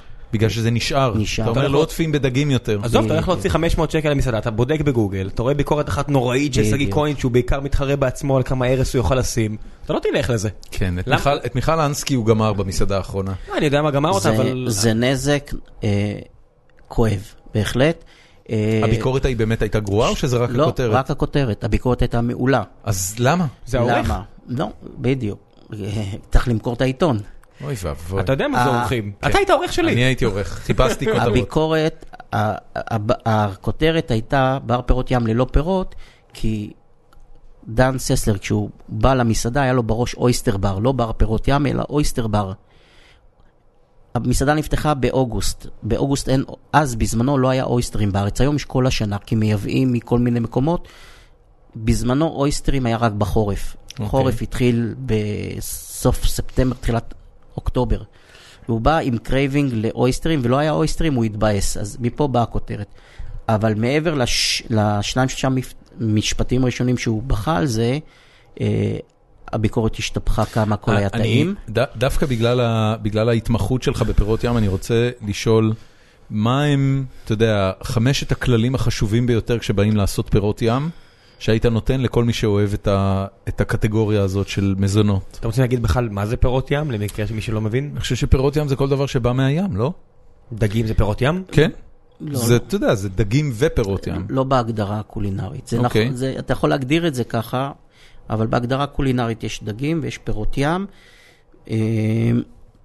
בפירות ים נכנסות כל הרכיחות, רכיחות זה צדפות למיניהם, כל הסרטנים שזה שרימס, שרים, סרטנים, לובסטרים, ויש עוד רשימה ארוכה. מולים, אני יודע, כל ה... מולים זה ברכיחות, זה הצדפות. יש לנו את כל התמנונים, דיונונים, קלמרי, זה משפחה נוספת. ויש... עוד כמה וכמה, אבל אלה שלוש המשפחות... כיבודים. הי... כן, יש. אבל אלה שלוש המשפחות העיקריות שנמצאות פה ביום-יום. אה, ב... משהו מזה פה בארץ גדל? אה, גדל פה בארץ לא, אבל דגים בים. בים התיכון יש בו פירות ים מדהימים. השרימס הכי טעים, יש עשרות סוגי שרימסים, אם לא מאות סוגים. השרימס המקומי נקרא קריסטל, הוא אחד הטובים יותר שיש בעולם. גם הקלמרי שיש בארץ, הקלמרי הסגול הוא מעולה, תמנונים. אנחנו מייצאים את זה?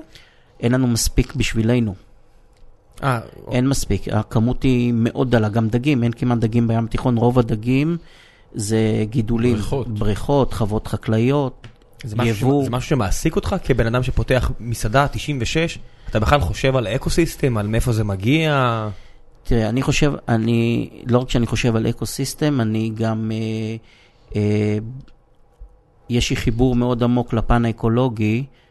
בעבר, בעברי הרחוק, לפני היותי טבח, שף, מסעדן, עסקתי בטבע, בידיעת הארץ, היה לי חברות טיולים, ואני מאוד מחובר לסביבה. אני לא הגשתי במסעדות שלי, למשל, טונה. לא היו מנות מטונה, מתוך, מתוך תמיכה בתנועה ש...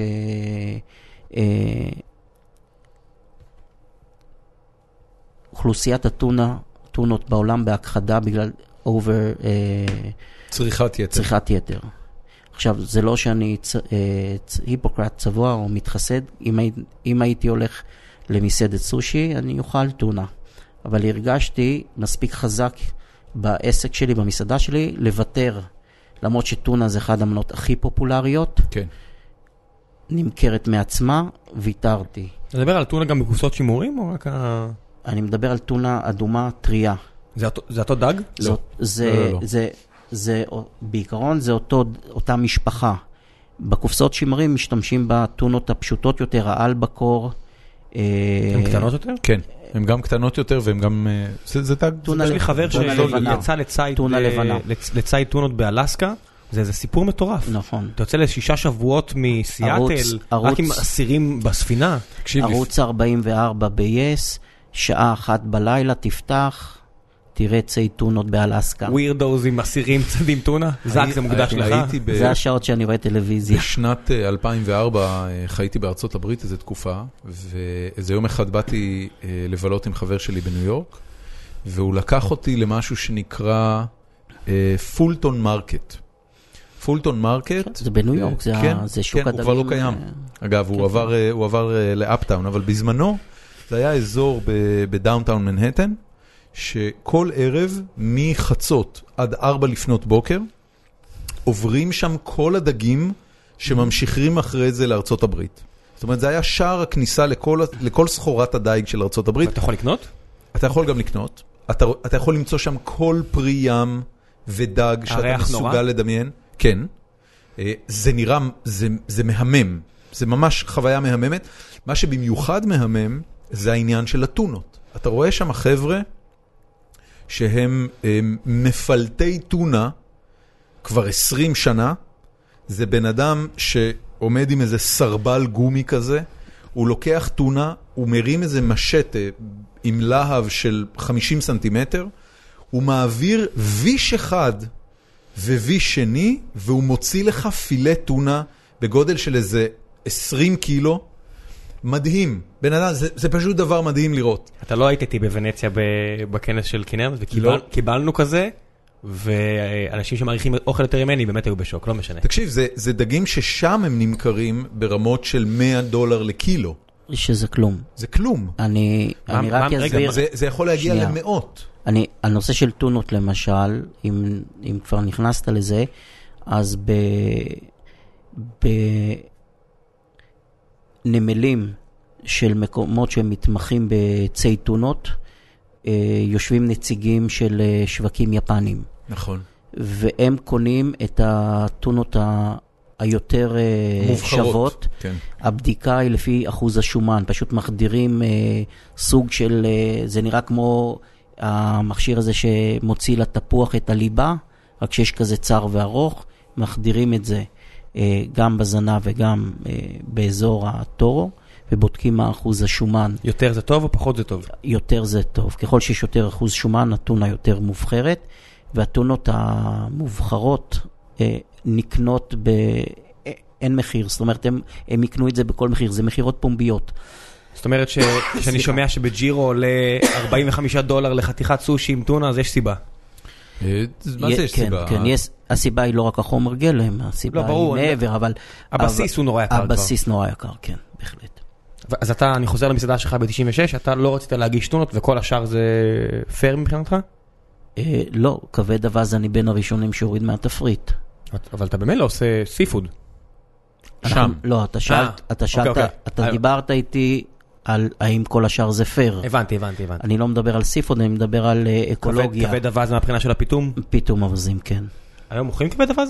מוכרים, כן. מגיע ביבוא מחול, ושוב, לא מתוך התחסדות, אלא מתוך יכולת לוותר על משהו שאני מאמין בו. זה פופולרי כבד אבז היום? במסעדות? מאוד, מאוד.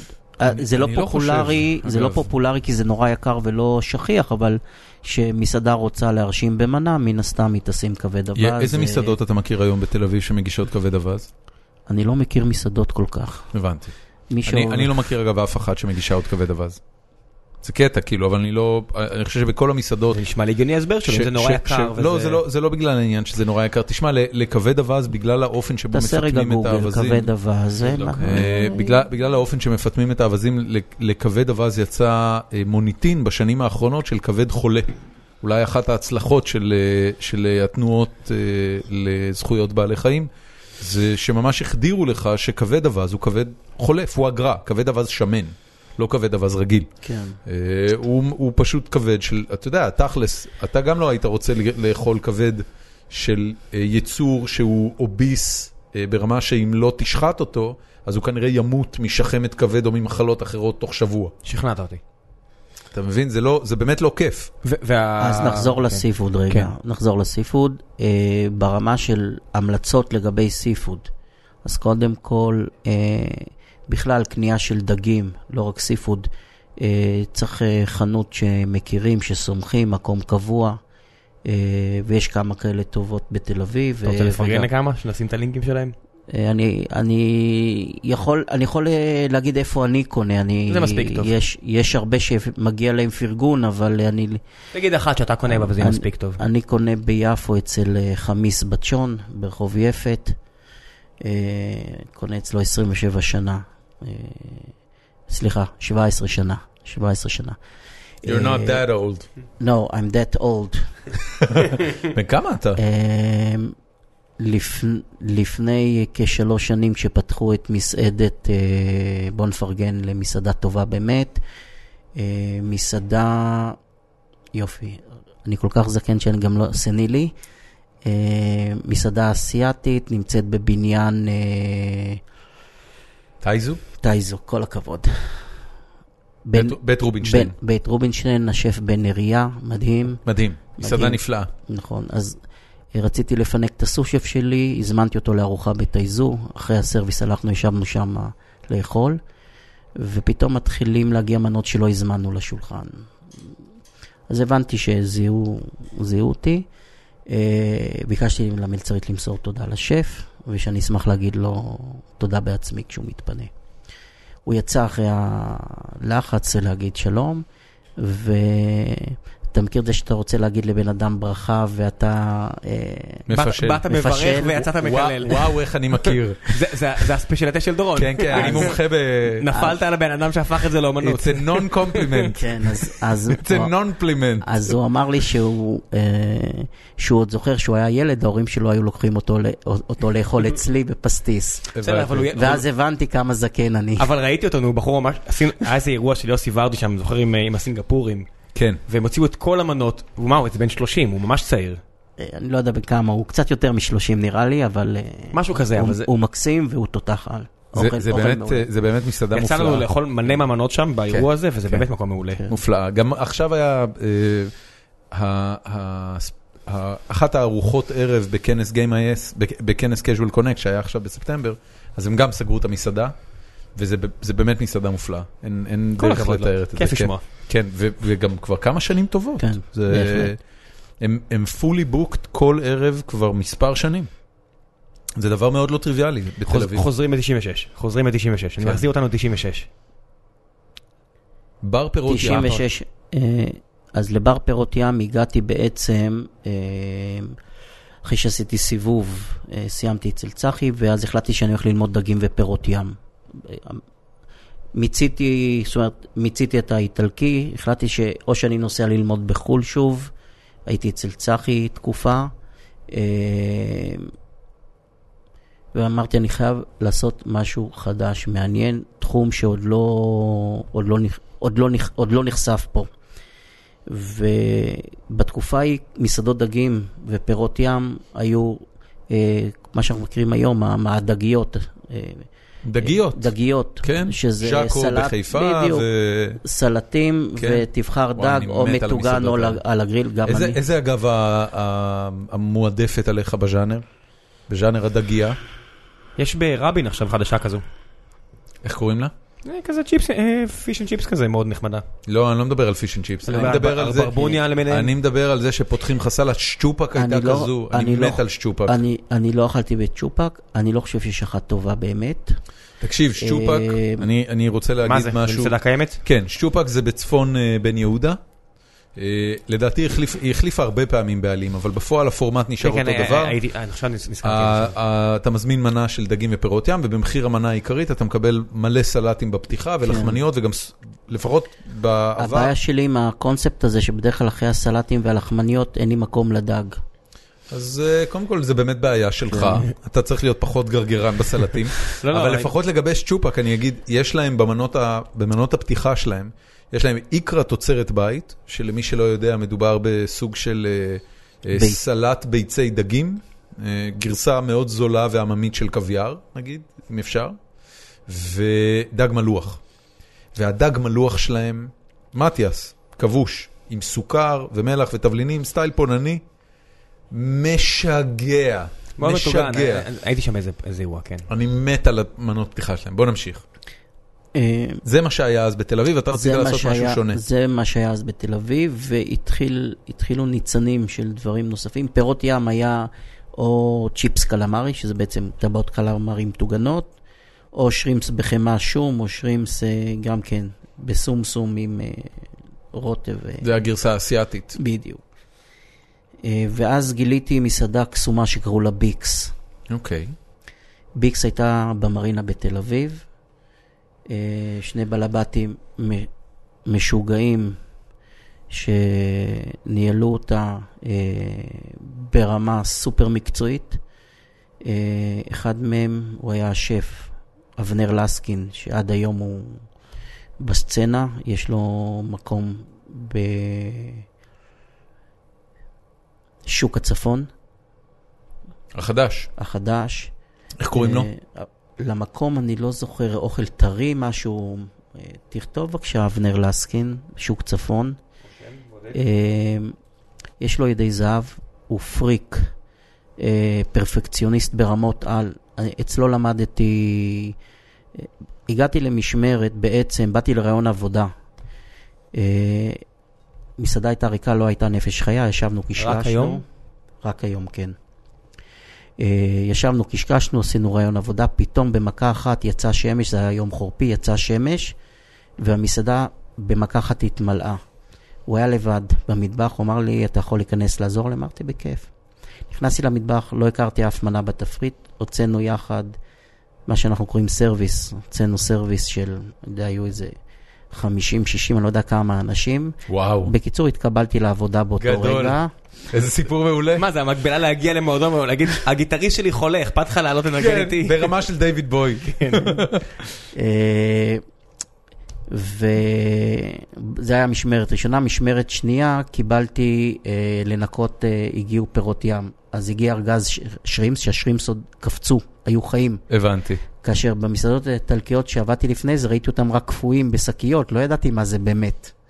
פתאום אני רואה שזה חיה שקופצת ונושמת, זה היה, זה היה מדהים. אני פשוט התאהבתי בכל הנושא של דגים טריים, זה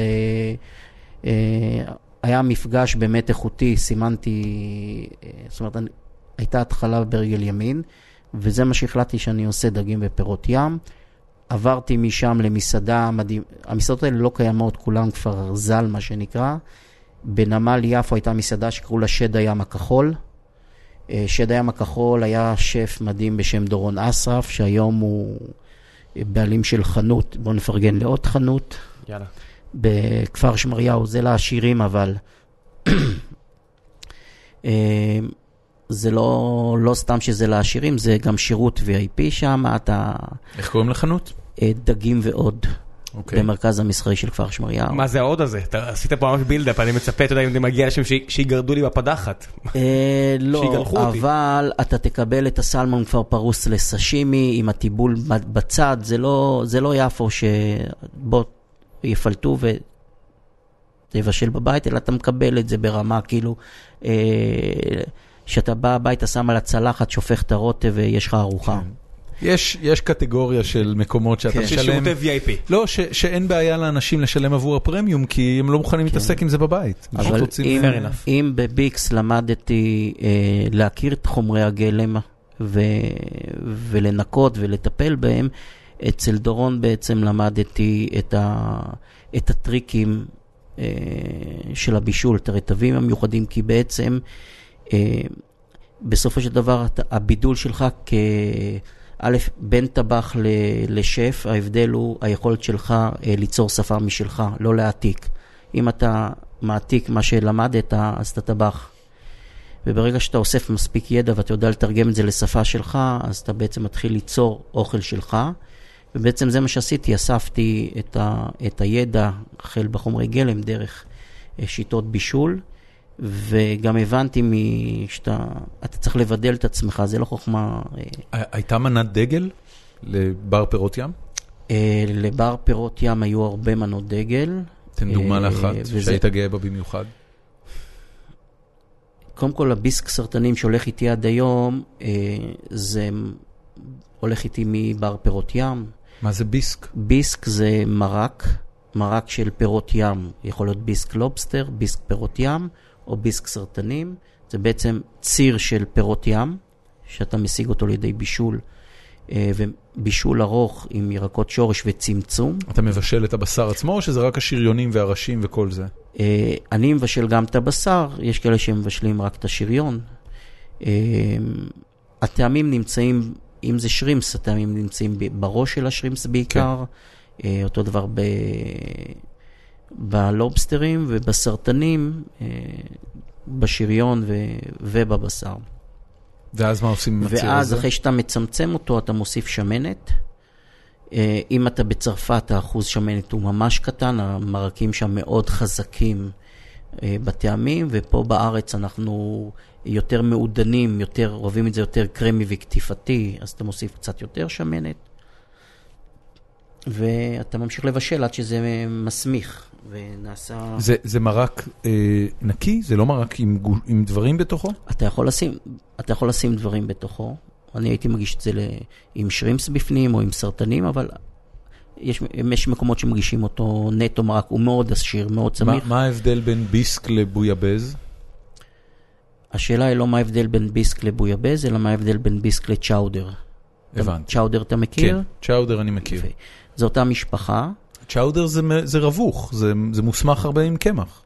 אוקיי, אז צ'אודר מוסמך עם המילן, עם בדרך כלל לא קמח, או תירסות תפוח אדמה, אוקיי. ויין לבן, כאשר...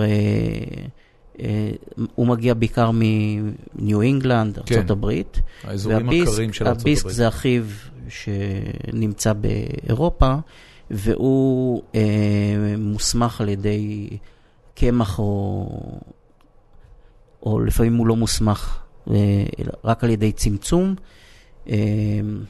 זה אותה משפחה. הבויאבז הוא מרק דגים ופירות ים, שהוא על בסיס ציר ללא שמנת, ללא, אלא ציר שהוא מאוד עשיר, בגלל הדג, הרבה דגים והרבה ירקות שורש, והתבלין העיקרי שמייחד אותו זה הזעפרן.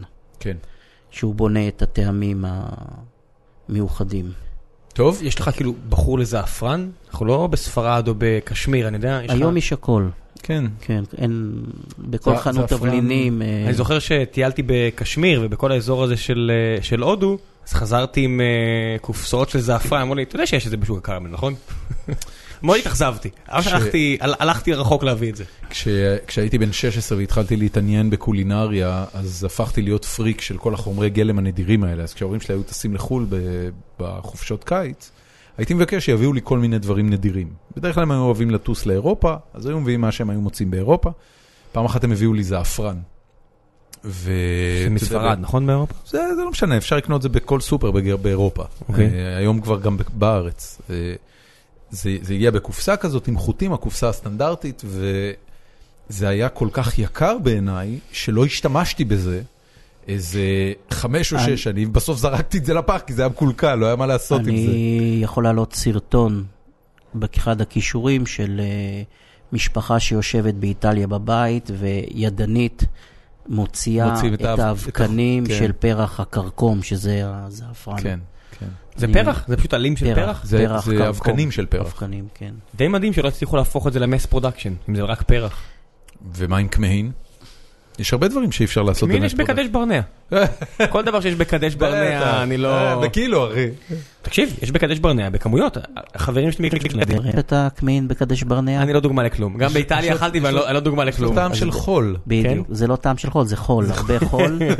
זה נקרא, זה סוג אחר של כמין, זה נקרא טרפש בפי המרוקאים. המרוקאים חולים על זה. טרפש.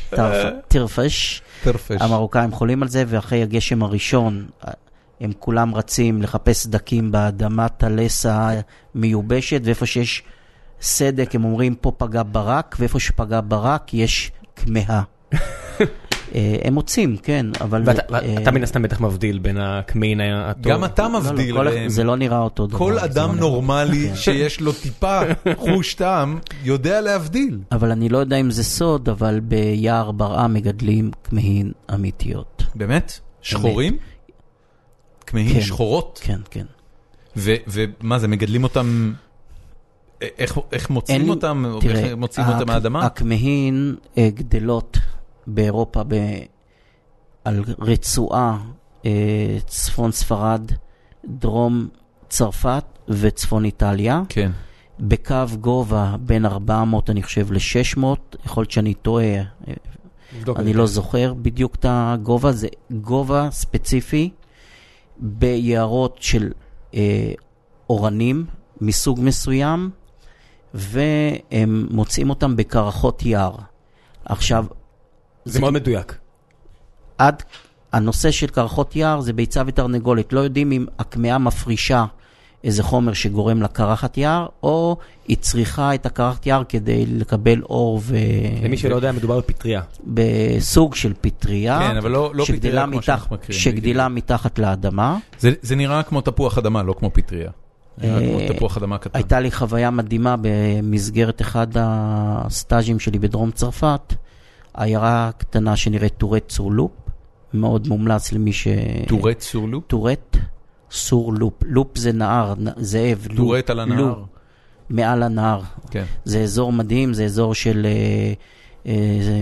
מתחת לגרס, עיר הבשמים, יש שם... מפעלים ביתיים לייצור פירות משומרים, שמני זית, אזור באמת יפהפה. זה מתחת לאלפים הצרפתים. ובמסגרת אחד הסטאז'ים שלי יצאתי לצייד כמהין. הגיע... עם, עם כלבים? עם כלבים. אז קודם כל שאלתי אותו, אני, אני ידעתי שצדים עם חזירים. באיטליה, כן, אני מכיר. כן. מי שלא יודע, האף של החזיר הרבה הרבה יותר מוצלח מהאף של הכלב. אז שאלתי את הצייד, את הבחור, למה לא עם חזיר? הוא ענה לי, פשוט תיסע אתה עם חזירים באוטו. אתה יודע שהרבה, עבדתי עם כלבים בצבא, והרבה פעמים הסבירו לי את ההבדלים, חזיר זה חיה הרבה יותר חזקה מכלב, הרבה יותר חכמה מכלב, האף שלה, יש לו הרבה יותר תאי הערכה. אמרתי, למה אי אפשר להשתמש בחזירים בתור כלי מלחמה? ומה התשובה? בתור כלי מלחמה? חזירי מלחמה, כמו שיש לך כלבי מלחמה. למה אפשר להשתמש בחזירי מלחמה? מה התשובה? כי החזיר לא יסכים לעשות מה שאתה מבקש. יש לו רצונות משלו. כן. אז גם הכלבים, אם אתה לא תעצור אותם, הם יאכלו את הכמהה, הם חופרים. מה עושים להם בעצם? כשהם גורים, שמסמנים אותם כגורים שמתאימים, ואת זה בכלל כלבים מעורבים, לא כלבים גזעים. גם בצבא, לא משתמשים בכלבים גזעים. האמא, מורחים את הפטמות בכמהין, לוקחים פטריה ומורחים את הפטמות, ובעצם הגורים יונקים את ה... עם החלב... הם, חלב בריח כמהין? בדיוק. וזה טבוע להם ב... ב... ב-די אן איי. אוי, זה נפלא. מי פיתח והם, את השיטה הזאת? צרפתיים, איטלקים, אין לי מושג. זה, זה העמים הכלבניים. אה, זה, זה האזור הזה, הם בדרך כלל נחשבים לכלבניים הכי טובים, ביחד עם הבלגים וההולנדים שהם הטופ של הטופ. אפשר לעשות את זה בדרכים אחרות, וזה אחלה דרך, זה מה שנקרא הטמעת ריח. יש שלל דרכים לעשות את זה. בצבא, בצבא... זה החתמה? עושים החתמה. כן, כן. בצבא מורחים להם טי אן טי על ההחתמות. אחד הדברים הבעייתיים, חומר נפץ... סמים? לא, סמים אין בצבא, אבל אני אצא לשנייה אחת חוץ, אני תכף אחזור. הבעיה בחומרי נפץ תקניים זה רע על עצבים. אז מה שאתה מתאר, שאתה צריך למנוע מהכלב לאכול את הפטריה, אז תחשוב שעם חומר נפץ תקני, כל ה-סי פור למיניהם, זה רע על עצבים נורא נורא חזק, והכלב רק רוצה להגיע לזה, הוא כל כך לחוץ להגיע לזה, אז אתה צריך לעבוד נורא נורא קשה בשביל להיאבק בזה ביס, כי זה באמת גורל היום ונורא. אתה מתמיד מסתובב כזה עם מלח באחד הכיסים, כי אם אתה חושד בכלל שהכלב נגע בחומר נפץ, אתה מיד צריך לזרוק לו את המלח פנימה, ואז אתה רואה כלב תקיפה מקי, או כלב חנה מקי, וזה בכלל חוויה מצחיקה, כי לראות כזה יצור גדול מקי. ראית דבר כזה? כל הזמן. אם יש ספק, אין ספק. אם אתה חושד שהכלב הגיע לחומר נפץ, אתה תגרום לו להקיא. אחרי הפעם הראשונה שהגעת, פתחת לו את הפה בכוח וזרקת לו מלח פנימה, הוא עולה על הטריק הזה. כמה מלח? חופן. הוא עולה על הטריק הזה, ואז אתה מתקרב אליו, אחרי שהוא יתקרב נגע בזה, אתה מגיע אליו, והוא סוגר את הלסת כל כך חזק, מביא לך את המבט של, תתקרב, בוא תנסה לזרוק את המלח הזה עוד פעם. I dare you, motherfucker. אבל הם חיות מטומטמות, אז יש לך, אתה יכול לשים לו מי חמצן בזווית של הפה, והוא יקיא בכל זאת. הבנתי. זה לטובתו, לא משנה, חזרנו. Fair enough, אוקיי.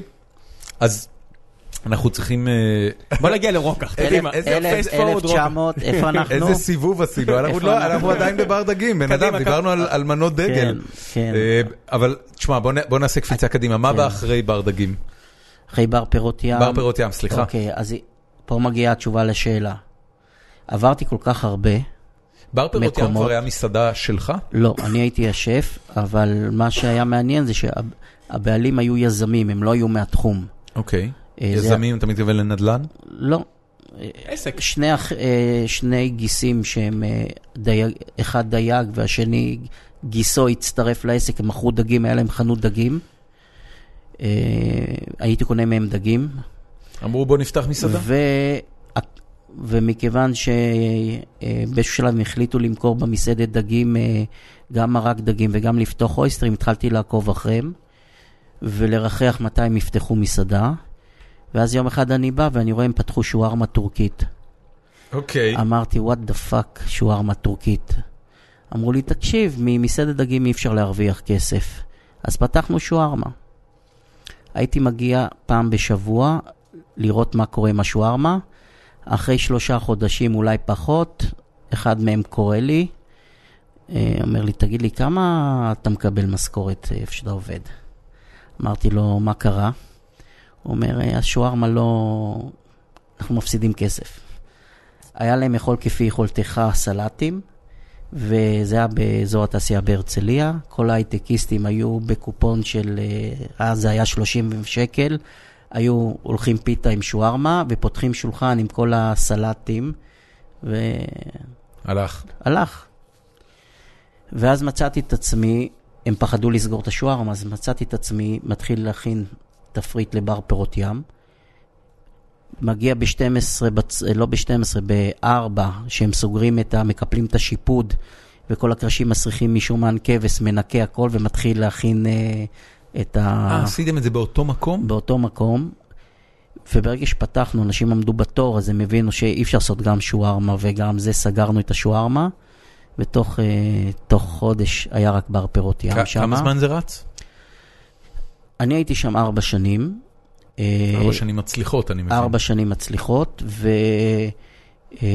והבנתי שאני צריך לפתוח מקום משלי, כי כשאתה עובד עם יזמים, וזה לא היה פעם ראשונה, אנשים לא מהתחום, בתור בעל מקצוע, הרבה פעמים אתה רואה שהסדרי עדיפויות או החלטות, הן לא תמיד החלטות אה, שמתאימות ברמה המקצועית, אלא יותר החלטות כלכליות, ולא תמיד גם אה, מתאימות או נכונות. אה, ואני אומר את זה, אה, תמיד אני, אה, מהלימודים שלי, אני למדתי מנהל אה, בתי מלון, זאת אומרת, לא למדתי טבחות, זאת אומרת, תמיד הייתה לי חשיבה כלכלית. הנושא של עלויות מזון, אני לא, לא חושב שקונה עכשיו פטריות כמהין, טריות ב-שמונה מאות דולר לקילו, ועושה מנה של פטוצ'יני בחמאה, או פטוצ'יני הרבה עם חלמונים, עם גירודי, זה, זה לא אני. אתה, אתה מדבר על מנות של שפים מפורסמים יחסית בסצנה הישראלית. אני מדבר... מנת ה-ארבעים חלמונים הזאת של מי הייתה? ארבעים חלמונים הייתה של יועזר.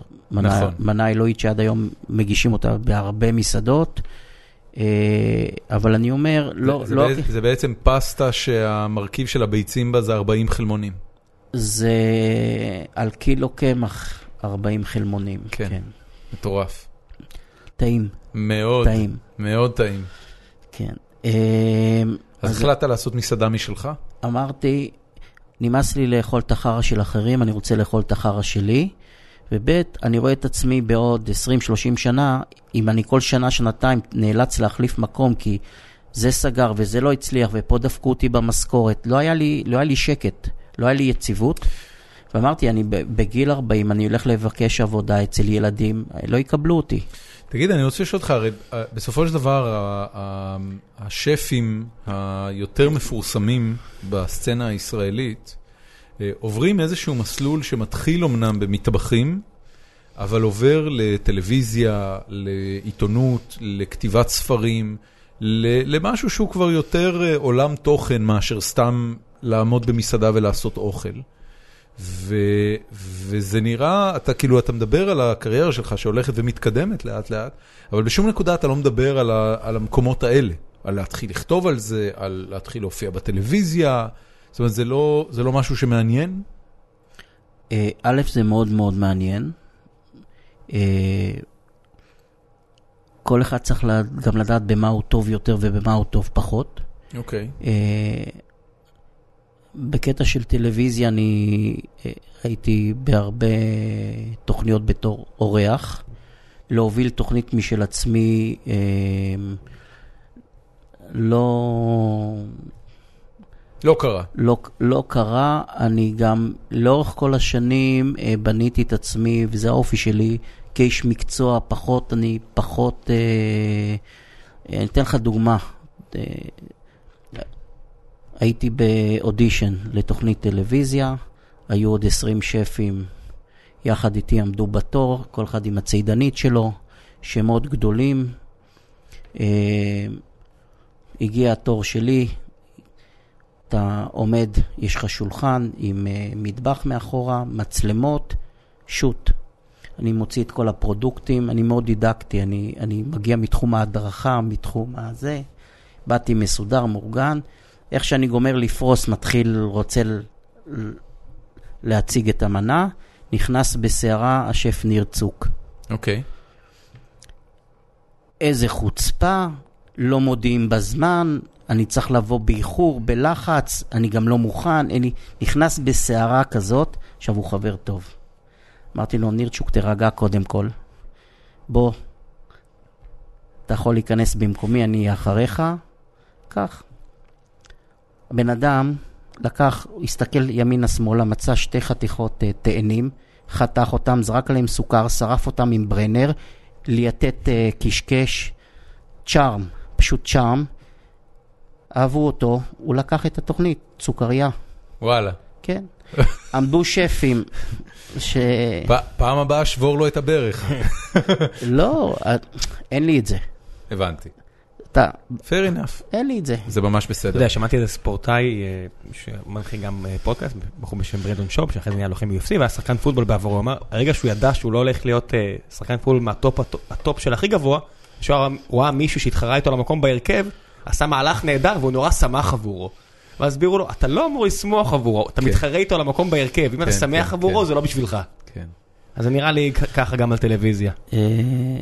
הקטע הזה של כוכבי בידור שפים, זה משהו שבתעשייה, כאילו, מסתכלים על זה בעין עקומה, הם נחשבים לכאילו לא מספיק, כאילו, תראה, זה מאוד אינדיבידואלי, אני חושב ש... יש תוכניות שהן פשוט תת רמה, ואתה רואה שהשפים מחזירים את עצמם. בא לך לנקוב בשמות, שיהיה לנו כיף? לא, לא, ממש לא. ממש לא. בטוח? אולי בכל זאת? תראה את דורון הזה. I'm all giggling inside. ויש תוכניות שאתה רואה פשוט תענוג לראות שפים שהם מנטורים. מי תענוג?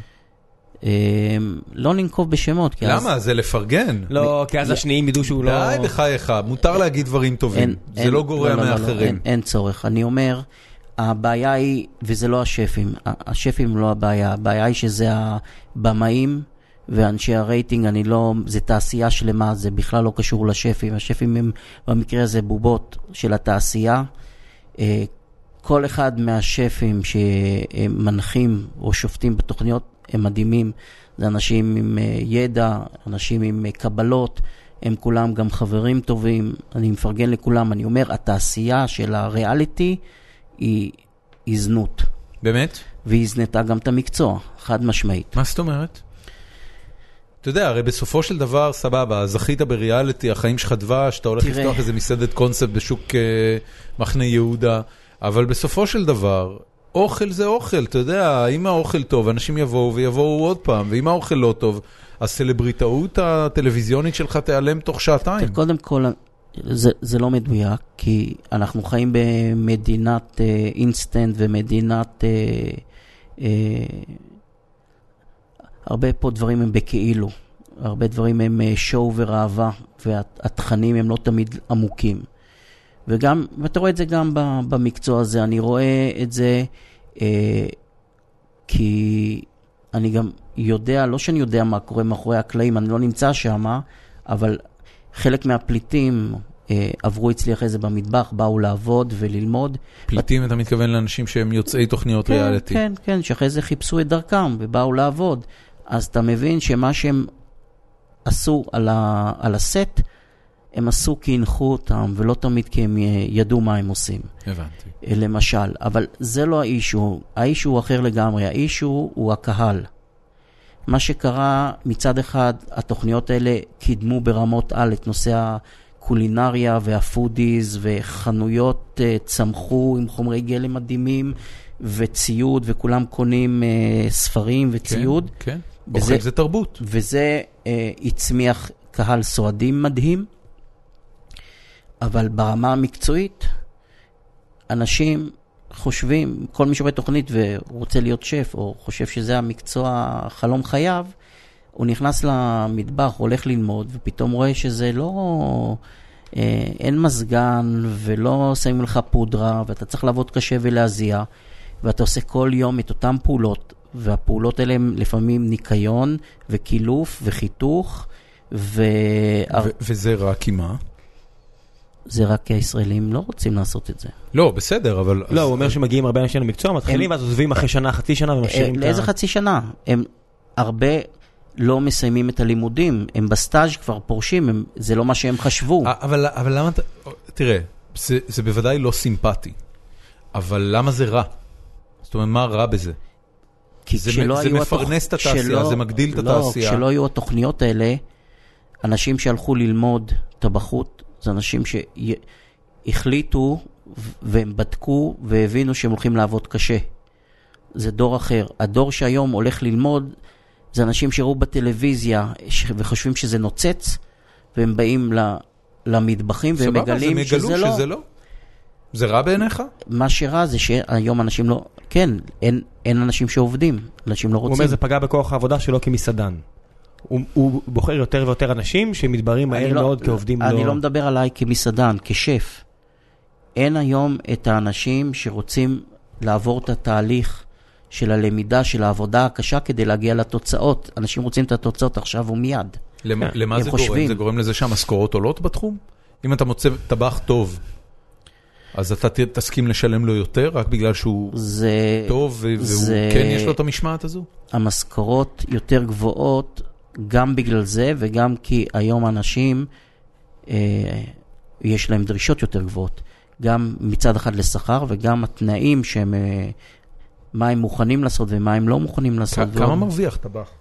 ב- במסעדנות, לא יודע. זה ב- משתנה ממקום למקום, וזה, אה, ביחס הפוך ל- לרמת הקולינריה במסעדה. ככל שהמסעדה יותר יוקרתית, המשכורות יותר נמוכות. אוקיי, אבל על מה אנחנו מדברים פה? וזה מהסיבה, וזה מהסיבה שמסעדות שהן יותר מורכבות, יותר, יותר איכותיות, צוות כוח אדם הוא הרבה יותר גדול. צריך צוות גדול. הפרודוקטים, העלויות, הכל יותר יקר. המסעדות האלה בדרך כלל לא רווחיות, הן לא יכולות לשלם משכורות גבוהות, ואנשים מוכנים לבוא בשביל ללמוד. רגע, מה זה מסעדות לא רווחיות? איך אתה יכול לנהל עסק שהוא לא רווחי? איך אתה יכול לנהל עסק שהוא לא רווחי? יש ספונסרים, אנשים שכיף להם, שיש להם מסעדות ומוכנים לממן את זה, פטרונים. אז הם, כן. הם נוסעים בהפסדים? כן, בהחלט. אבל איך לך כבעל העסק זה משתלם? לי היה להביא בתור... לא, לא בעל... אני מדבר על הבעל העסק של העסק המפסיד. לא, לא, אני מדבר איתך כל... על קבוצות ספורט, ואתה מספר לי כמה אין סיכוי להרוויח כסף מקבוצות ספורט. במה זה שונה?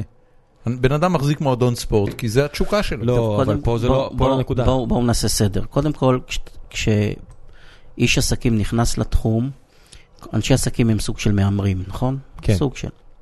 כשהם נכנסים לתחום, הם בטוחים שהם בסטטיסטיקה של אחד מ-עשר, הם אחד שיצליח. זו הסטטיסטיקה אחד מ-עשר? בערך. זה הסטטיסטיקות שהיום מדברים עליהם.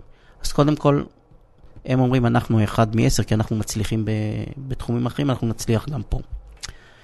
הם לא תמיד יודעים לעשות את כל הפעולות, כי כדי שעסק יצליח, אתה צריך לעשות המון פעולות בתחום הזה, ולא תמיד האיכות של האוכל או של העסק קובעות. יש הרבה פרמטרים אחרים בתחום הזה, של uh, עיצוב, של וייב, של המון דברים. ודיברת על ביקורת, אמרת שהיום ביקורת אחת שלי זה יכולה לפגוע מאוד מאוד. כן, הביקורת היא מגיעה אחרי שעשית את כל הפעולות בדרך כלל, למרות שהיום המבקרים מגיעים בשבועיים הראשונים, זה תחרות מראשון, אבל הביקורת זה לא הדבר העיקרי. Uh, ואז אתה נכנס ללופ הזה שאתה מנסה, אתה מנסה למצוא איך לייעל, איך לשפר, איך פה, איך שם.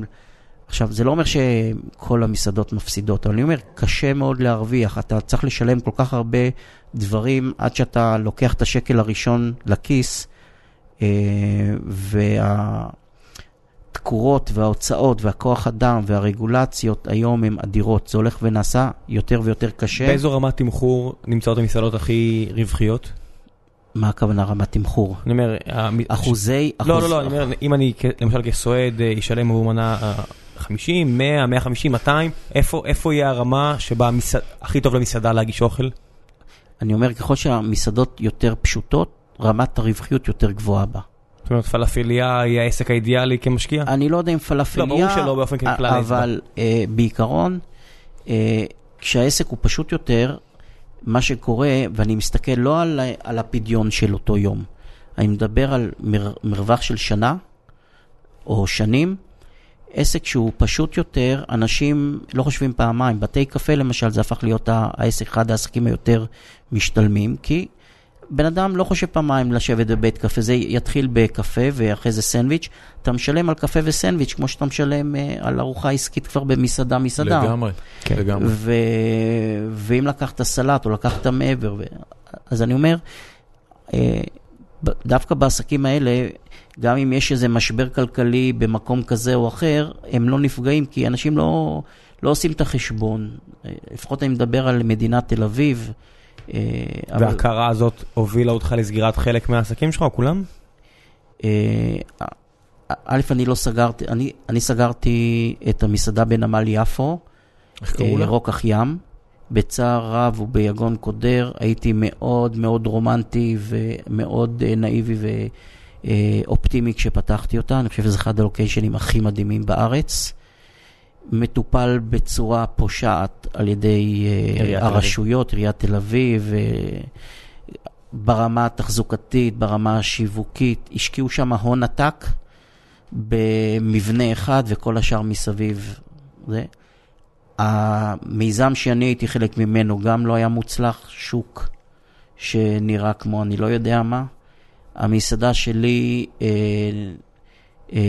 נשענה בעיקר על אנשים שבאו במיוחד, לא על עוברים ושווים, והיה מאוד קשה לאורך התקופה שהייתי שם, ואז מגיע לך צוק איתן, ומגיע לך סיפור כזה וסיפור אחר, ובסופו של דבר השוק קרס, השוק שהייתי חלק ממנו, ופשוט סגרו אותנו. השוק מרקט, לא האקונומי. לא, לא, כן. השוק אוכל פשוט פשט את הרגל, או סגר לצורך העניין, והודיעו לנו מהיום למחר, אתם אה, הולכים בחוץ, הביתה. כן. וזה היה, אה, מבין שלושת המסעדות, זו הייתה המסעדה הכי מדהימה בקונספט ובדיוק שלה. למרות שהמסעדת הבית שלך תמיד הייתה ברוקח. רוקח שבעים ושלוש. נכון, ב, ברוקח ים היה לי שף, בחור שעבד איתי הרבה שנים והוא ניהל את המטבח.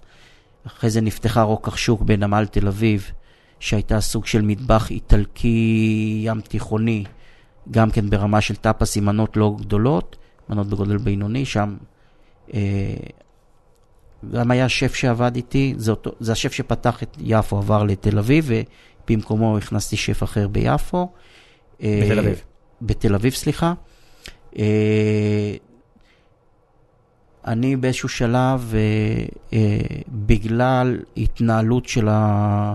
התנהלות שלי ושל השותף במסעדות, שלא ראינו באותה עין את, ה, את הניהול של המסעדות ולאן הן הולכות, אה, החלטנו להיפרד. זו הייתה החלטה שנעשתה כבר לפני יותר משנתיים, אבל אה, מתוך הבנה שהעסק יותר חשוב מאיתנו ואנחנו רוצים שהעסקים ימשיכו, אה, המשכנו להפעיל ביחד עד שמצאנו בעצם אה, מי שיחליף אותי. אה, וברגע שנמצא מי שיחליף אותי, אני נפרדתי מהשותף, ויצאתי לדרך חדשה. מה היום? ונחווית מזה? אתה הבטחת לעצמך שיותר אני לא אפתח מסעדה? לא, ממש לא. אני, א', אני בגישה של never say never. מעולה. אני, אבל לא שהבטחתי לעצמי, הבטחתי לקואוצ'רית שלי, לילך, ואני פה מנצל את הבמה להגיד לה תודה רבה, שהיא אסרה עליי במשך שנה להתקרב למסעדה, גם אם יציעו לי וישלמו לי. נכוון אנשים אליי. בסוף, בסוף נקדם. רגע. ניתן גם שם משפחה. לקחתי פסק זמן כדי לחשוב ולנשום. אני פשוט במשך עשרים ושבע שנה עבדתי עשרים וארבע שבע, ולא... ויתרתי על חיי משפחה, ילדים, יש שלושה ילדים מדהימים, ואישה עוד יותר מדהימה, שבעצם הייתה אם חד-הורית. והסיבה שאני לא, שאני לא פותח עכשיו זה לא בגלל המשפחה, למרות שזה בהחלט אחד השיקולים, אבל מה ש, מה שקרה לאורך השנה, שלקחתי כאילו את הפסק זמן ו... פרספקטיבה, לראות את הדברים. היה לי נורא קשה, כי דיברנו על האגו. האגו זה משהו שטבוע בתת מודע, ואתה כל הזמן מחפש מה לפתוח, מה לעשות חדש, מה כן יעבוד, מה הטרנד הבא. הראש עובד כל הזמן, גם כשהיו לי את המסעדות, הראש כל הזמן יצירתי. יש רעיון, ראית בחוץ לארץ משהו, ראית בשוק, ראית איזה פרודוקט חדש, ובא לך לעשות עליו איזה משהו. רעיונות כל הזמן יש, אבל אמרתי, אני שם את זה בצד, וכדי להתפרנס, התחלתי לעשות אירועים פרטיים, סדנאות. הקואוצ'רית הסכימה? לזה הקואוצ'רית הסכימה? כן, בהחלט. ו... התחילו במסגרת הפניות שבאו אליי, בואו תיכנס איתנו שותף, מסעדה כזאת או אחרת. אמרתי, חבר'ה, שותף לא, אבל אני מוכן לעזור לכם. כאילו, פנו אליי עם בעיה, בואו תיכנס, אנחנו צריכים שף שירים אותנו. אמרתי, אני, אני מוכן להיות איתכם, אני אבנה לכם תפריט, אני, אני אהיה בניהול, שותף לא. זה אומר שהשם שלך לא... הוא חלק מהמסעדה, זה לא שיודעים שזה המסעדה של יעד אבי. הם רצו שהשם יהיה חלק מהמסעדה, אני הסכמתי בתנאים מסוימים, אבל זה לא האישו. ראיתי שאני יכול למנף את המוניטין, את הידע, את היכולות לכיוון אחר. כיוון של ליווי, בנייה, עזרה, ייעוץ, וזה התחיל להתגלגל, זה, זה התחיל במסעדה אחת, אחרי זה במסגרת הבנייה של התפריט של אותה מסעדה, ביקשתי ממפעל של מנות אחרונות שיעשה לי פרזנטציה של דברים שהוא יכול להכין לי, ובפרזנטציה ראיתי שלאותו מפעל יש בעיה מאוד קשה, פער מאוד גדול בין היכולות המקצועיות לבין התוצאה בשטח. אמרתי לו, תראה... מה, מה זה אומר מה שאמרת הרגע? מה זה, מה זה הפער הזה? זה אומר שמפעל אדיר עם המון צוות, המון עובדים, חומרי גלם מדהימים, אבל בסוף הכינוח שהוא שם על הצלחת לא פוגע. מה זה? מה זה אומר? לא טעים. לא מספיק טעים, לא מספיק חד, לא נראה מספיק טוב. אמרתי לו, בוא אני אעזור לך, אני יודע לסגור את הפער הזה. ואז מצאתי את עצמי מייעץ. אתה רואה תוצר של קו ייצור מוצרי מזון. במקרה של כינוחים, מה שאתה בעצם מדבר עליהם, יש ז'אנר של מקומות שעושים כינוחים למסעדות? נכון. ואתה מדבר על מקום כזה, מפעל כינוחים למסעדות. נכון. שבו יושבים קונדיטורים ועושים את הכינוחים האלה? יושבים קונדיטורים, יושבים עובדים, טבחים. אז אני, אני אשמח ברשותך שרגע נצלול לתוך הדבר הזה. מה זה אומר שמנה לא פוגעת? זה אומר שיכולה להיות אה, לא מספיק חדה בטעמים. אתה אוכל לדוגמה עוגת גבינה? כן. אתה אוהב עוגת גבינה? מאוד אוהב. יופי. אם יש לה מרקם גרגירי, רע מאוד. רע מאוד, נכון. כן, לא כיף. למה? אם יש בה יותר מדי ג'לטין והיא נדבקת לך לפה. לא כיף. לא כיף. אתה מדבר על פישולים. אני מדבר... פישולים קולינריים. אני מדבר על... זאת אומרת, זה פישול קולינרי, אבל אותו יצרן לא היה מודע לזה. הוא במסה, בעבודה, בטירוף, ברוטינה, הוא לא מודע. הוא בטוח שהמוצר שלו הכי טוב בעולם. ולמה זה? כי הוא לא טועם? והוא משקיע את הנשמה, אבל לא, יכול להיות שהוא טועם ולא זה טעים. הבנתי. ו- וכשאני בא ואומר לו, תקשיב, העבודה מדהימה, היכולות כאילו מטורפות, אבל פה חסר זה, ופה זה נראה, פה זה מגושם, כינוח גדול לא בכך תמיד טוב. לפעמים צריך להיות יותר מעודן. זה הרבה פרמטרים, זה לא תמיד רק הטעם. זה ו- זה ולמה, ולמה שיסמוך עליך? זאת אומרת, מה הבעיה? הבעיה היא שהוא לא מצליח למכור מספיק, הוא לא מוכר במספיק כסף? לא. זה כי יש לו רצון להיות הכי טוב. אגו, אמרנו. זה אגו? יש לו. זאת אומרת, הוא בא תמיד... אליך ואומר לך, תקשיב, אנחנו, יש לי, יש לי מפעל מדהים, ויש לי צוות מדהים, וחומרי הגלם מדהימים, אבל, אבל מה? הרי, הרי אם אתה אומר שהוא מוכר את הכל, ואם הסחורה נחטפת, וכולם מרוצים, רגע, אני אגשר פה, אני אגשר. אז מה קורה? בעולם של, שלי ושל דורון, המושג הוא K P I, Key Performance Indicator. הרבה פעמים מגיע לך איזה בן אדם, ואומר לך, המוצר שלך ככה וככה, או החברה שלך עושה ככה וככה, ואתה שואל, אוקיי, איזה K P I תשפר לי? ו-K P I יכול להיות אה, הכנסות, או יכול להיות מספר מבקרים באתר שלך, או האפליקציה שלך, או המסעדה שלך, או רמת הציון הממוצע שאתה מקבל בסועדים, על מה אתה מדבר, שאתה מתכוון, מה אתה מציע בעצם למפעל? איך אותו בן אדם יכול לדעת שמשהו בכלל לא בסדר? א', המשהו הזה שלא בסדר הוא בעיניי. אבל איך אתה בכלל מגיע לבדוק את זה? אני מגיע לבדוק כי עשו לי פרזנטציה, רצו שאני אהיה לקוח שלהם, אוקיי? הבנתי. זה מה שהיה חסר. אני באתי כלקוח. הבנתי. זה מה שהיה חסר. לא, אני אמרתי בהתחלה... לא, לא, לא הבנתי. למה הם עושים לך פרזנטציה? אני הגעתי כלקוח. עשו לי פרזנטציה כלקוח. שקלת להשתמש בהם כספק קינוחים לאחד מהמסעדות שהייתם מעורב בהם. כן, למסעדה שבניתי לתפריט. ואז אתה אומר לו, תקשיב, זה לא מספיק טוב בשביל להכניס למסעדה שלי, בואו תשפרו, אני יכול לעזור לך. נכון. זה לא מעצבן את הצד השני? תלוי איך אתה אומר את זה. איך אתה אומר את זה? קודם כל אתה אומר שהם מעולים. נכון? כן. אתה צריך להחמיא קודם. זה היה התחלה מאוד טובה. דורון, תפתח פנקס. זה ממש בלבל אותי, ראית איך התבלבלתי פתאום, כי אמרת שהם מעולים, אז מה לא טוב? כן. אז קודם כל הם באמת מעולים, והשאלה, ה-קיי פי איי הזה הוא... קיי פי איי לעסק אחד הוא לא קיי פי איי של עסק אחר. בוודאי. המפעל הספציפי הזה פונה למס פרודקשן, הוא מוכר כמעט ל... יותר מ-חמישים אחוז מהעסקים שאני מכיר. אוקיי. כמה קינוחים הוא מוציא ביום? הלקוחות לא, יודע, לא יודעים, כי זה מגיע אה, לא ממותג. המסעדה או הבית קפה שמוכרים את הקינוחים שלא אומרים שהם עושים, או לא אומרים, או whatever. כן. לא, אתה לא יודע מי, מי ייצר אותו. וזה מפעל בהחלט מדהים, עם יכולות מדהימות, הוא פונה למיינסטרים.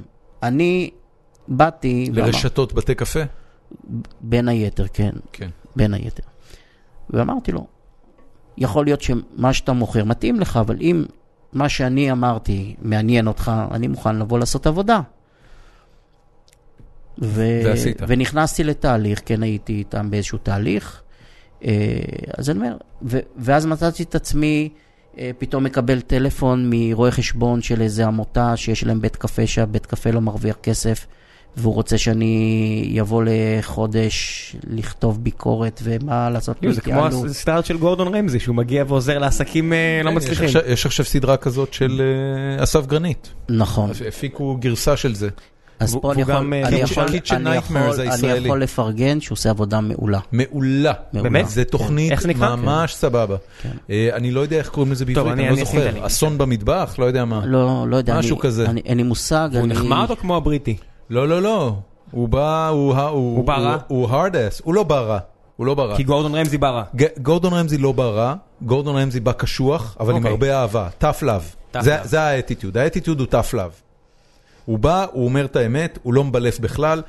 ב, ב, את יודע, זה גם סופו של דבר תוכנית טלוויזיה, אז בחמש... איך קוראים לו, אסף גרנית?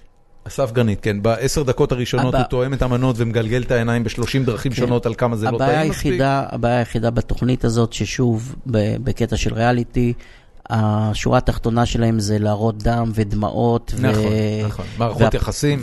והקטע המקצועי, למרות שאסף עושה את זה מעולה, הם לא הולכים עם זה עד הסוף. כן, וגם, וגם יש חלק שאני חייב uh, ככה להתלונן עליו, לא שזה מישהו מקשיב. אני רושם, אני כן, רושם. כן, בדיוק תרשום.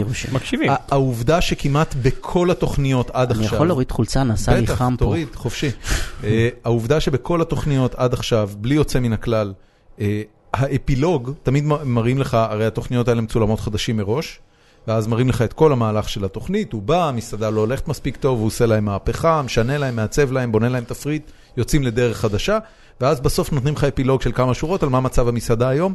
כמעט כולן, אני חושב ש...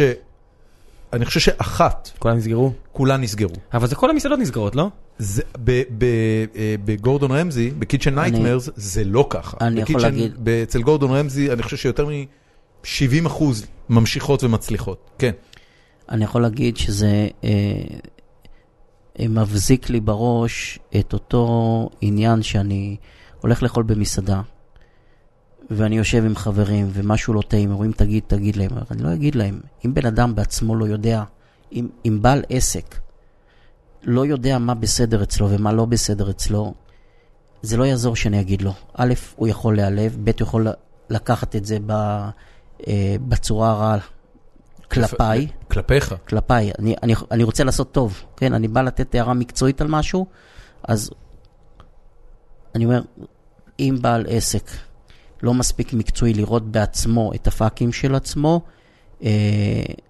אז נכון, כי בא בן אדם מקצועי, והוא צריך להזמין את הבן אדם, זה צריך לבוא ממנו, להזמין את הבן אדם הזה, ולהיות פתוח לקבל את הביקורת, אבל זה לא מספיק, אתה צריך לצאת מאזור הנוחות שלך, כי מה שקורה זה אנשים, עסקים שלא עובדים נכון, זה אנשים שבתוך רוטינה, מתוך נוחות, מתוך חוסר, מתוך עצלנות, מתוך אה, חוסר ידע. אה, זה לא מספיק לבוא ליומיים לצילומים ולהעיר אותם. צריך פה ליווי. וזה בעצם מה שאני עושה היום. ואנשים, אתה עושה מנטורינג במסעדות. אני לא עושה מנטורינג. אני, לכל עסק, תלוי מה, מה העסק צריך. במקום אחד, אם, אם אני מתח, אם אני מגיע למקום שהוא מקצועי וצריכים ממני רק אה, תפריט, זה הכי כיף, כי אתה בא מאוד ממוקד. יש מקומות שצריכים מעבר לזה, זה לא רק תפריט, זה... אה, אני עכשיו הולך לעשות, אה, שבוע הבא אני מתחיל פרויקט אה, בקפריסין של הקמת אה, מלון בוטיק. Nice. אה, של ישראלים? של יזם ישראלי עם שותפות מקומית. כאשר uh, אני הולך להקים שם את המסעדות ואת כל הפן הקולינרי, אבל מכיוון שהיזם הוא לא מהתחום, אני יודע שאני אשאב שם, אני אדרש לתת את הדעת על תחומים נוספים. הבנתי. זה מתחיל בעיצוב, זה מתחיל, הכל, יש סינכרון ויש uh, סינרגיה, זה פסיפס. אם אחד מהפרטים בפסיפס של המסעדה, של העסק, לא תקין, גם סועד, הדיוט, משהו לא ירגיש לו נוח. כן. הוא לא יחזור. נכון. אנשים יודעים. אנשים מרגישים. לא תמיד יודעים, אנשים מרגישים. החגיגה של בבית? Long time ago. זה, זה מדבר בדיוק על זה. זאת אומרת, גם אנשים שלצורך העניין פשוטי עם, שלא מבינים כלום בקולינריה גבוהה, כשאתה תיתן להם משהו ממש מיוחד ומעולה לאכול, זה יעשה את ההשפעה, גם אם הם לא מבינים מאיפה זה מגיע. ווליום של מוזיקה ברקע, זה משהו שאני אף פעם לא הבנתי, איך אני כסועד שמגיע לשם, נגיד פעם, אי פעם, פעם ראשונה, שם לב שרועש מדי, והבן אדם, מי שמנהל את המקום ועובד, שם לא שם לב שרועש מדי. כן, אבל בואו נפרגן לעוד uh, עסק מצליח בתל אביב, מכירים את מסעדת שילה? כן. אחד העסקים היותר נפלא, מדהימים. נפלאה. אני לא מסוגל לשבת שם, הרעש, האקוסטיקה, זה לא מסוגל. אוכל מדהים. שירות שף, מדהים. כן, הכל מדהים. ועלי אפילו ואנש, לאוטו. יש אנשים שאוהבים את הרעש, אוהבים את ה... אני אפילו לא הייתי מודע לרעש. הייתה לי שם, היו, אכלתי שם בסך הכל פעמיים, דיבר, והיו דיבר לי... יכול להיות שלא ראית לי... את האוזניות. יכול להיות. היו לי שתי חוויות מאוד מאוד טובות שם. אני בדרך כלל שעושה את הרעש, אז אני לא... גם אני. אני זה שהמלצר בא ואומר לו, אתה מפריע לסועדים. לא נשאר לנו הרבה זמן, ואני רוצה... שאלות מהמאזינים? תכף, אתה בינתיים תפתח את השאלות מהמאזינים, אבל אני רוצה לבקש ממך, שתיתן לי את שלוש המסעדות, או אפילו אמנות, אם אפשר להיות כל כך ספציפיים, שהם בעיניך הגנבות המשוגעות ביותר של הקולינריה הישראלית, שנתקלת בהם באמת מהלכים... מעוררי השתאות שאתה מלא הערצה אליהם, אם יש דבר כזה עבורך. לא באתי מוכן, צריך... אתה רוצה לחשוב על זה דקה? אני צריך לחשוב על זה, אני אגיד לך, אני בן אדם של אוכל פשוט, של אוכל אתני. רחוב? אתני, כן, אוכל רחוב, אוכל אתני. אז מה אתה אוהב? אני, תן לי לרדת מהבית לקרמת הימנים, לאכול מרק רגל טוב עם לחוך, וחילבה, תן לי, יש מתחת לבית שלנו מסעדה סינית, של זוג סינים, כבר פועלת שלושים שנה. איפה זה? לונג סנג, באלנבי. אה, ברור. פעם שנייה כבר שאנחנו מקבלים. כן, כן, כן. מי הייתה? אילה אלפרט. אילה אלפרט המליצה. המליצה עליהם לחום. הם פריקים של חומרי גלם. עכשיו, יש תפריט רגיל לישראלים, ויש תפריט שחור לסינים. גם את זה היא סיפרה לנו. יופי. אני כמעט הלכתי את המכות כדי לקבל את התפריט השחור. אה, היא לא הסכימה לתת לך? לא הסכימו לתת לי. בעלת הבית לא הסכימה, התחננתי, לא הסכימה, אמרתי לה על אחריותי, אני לא מחזיר כלום, מה שלא טעים לי אני משלם, הסכימה בסוף. בסוף זה כסף. שוב, היו דברים שבאמת הזמנתי, ולא יכלתי להקל אותם, אבל היו דברים הכי מדהימים. לדוגמה, דיברנו על החיה המופלאה הזאת, שעושים ממנה מלא דברים. כן, כן. אכלת פעם את הרגליים שלה? כן. מדהים. רגלי חזיר? רק צריך להיזהר, הידיים... פיגס פיט. הידיים אחרי זה נדבקות, קשה לפתוח אותם, מכמות הג'לטין. זה בצרפת אחד הדברים המאכלים. רגלי חזיר? כן. בטח. בחזיר... פיה דה קושון. תקשיב, חוץ מה... זה צרפתית יפה. זה קצב, הקצב האהוב עליי בחיפה, שהרבה שנים הייתי הולך אליהם, כשגרתי שם. אמר לי פעם, תקשיב, חזיר זה חיה... שחוץ מהציפורניים והשערות, אוכלים בה הכל. זה, זה מה שמכנים לקניקיות בגרמניה, לא? השבוע, השבוע, הכל, בן אדם, הכל, הכל. השבוע גיליתי בשמחה רבה שהגיע חורף, אז יש נקניק ראש. יודע מה זה נקניק ראש? לא. זה בדיוק מה שאמרת, כל החלקים, זה נקרא מצח. זולץ, הכל. אוזניים, אף. זולץ זה מה שאצלי, אצל סבתי, זיכרונה לברכה, קראו לו רגל קרושה. הם קוראים לזה זולץ. גם רגל קרושה. זה קריש. זה קריש. זה קריש. יש לנו קרובת משפחה תימניה שאומרת שזה מרק חבלים, חבל שלא.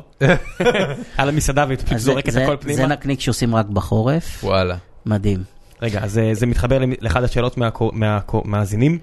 שמשה אשכנזי שואל, ובהמשך לכך, כי זה בדיוק מתכנס לחיה שדיברנו עליה, חזיר, האם מסעדה כשרה יכולה להיות טובה?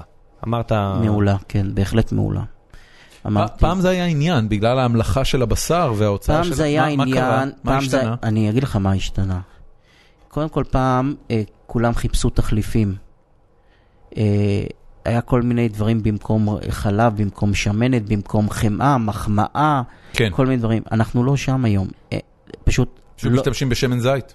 לא הולכים לכיוון הזה, הולכים למטבח ים תיכוני, ירקות, דגים, שמן זית, לא נכנסים לפינה הזאת. כן. הבעיה היא בכינוחים, פה צריך להיות מאוד יצירתי, וגם פה מצאו את ה... מה מצאו? בקלאות? תראה, אני לא קונדיטור, ואני אמרת לך, אני... אבל... זה יכול להיות בקלאווה, זה יכול להיות רחת לוקום, זה יכול להיות חלב קוקוס, ומחלב קוקוס אתה יכול לעשות מדהים. פנקוטה, מלאבי. כן, כן, כן. אה... בבית הלם יש מלא כינוחים שאני נכון, חושב קשרים. נכון, כן, נכון. אני, שוב, אני, יש. אוקיי, כן. עוד שאלה, ז'אק סימקין שואל, לאחר שגם הבעלים של מול ים מתבטא בנידון, בהקשר של גל סגירות מסעדות דגים ומאכלי ים ספציפית, האם לנישה הספציפית הזו בכלל שהיא תכנות כלכלית בארץ, ועד כמה ניתן להסתמך על הדגה בארץ אם בכלל? על איזה נישה? נישה של מסעדות דגים ופירות ים. זה לא מה שהתבטא הבעלים של מול ים, מר מחרובסקי, הוא התבטא על נישה של מסעדות ומסעדות שף. הנישה של דגים ופירות ים היא נישה בעייתית, בגלל שהדגה הטריה היא בעיקר דגה של גידול, חוות, אמרתי, חוות חקלאיות ובריכות. זה אומר שהטעמים הם ענמים יותר? זה אומר שהטעמים הם...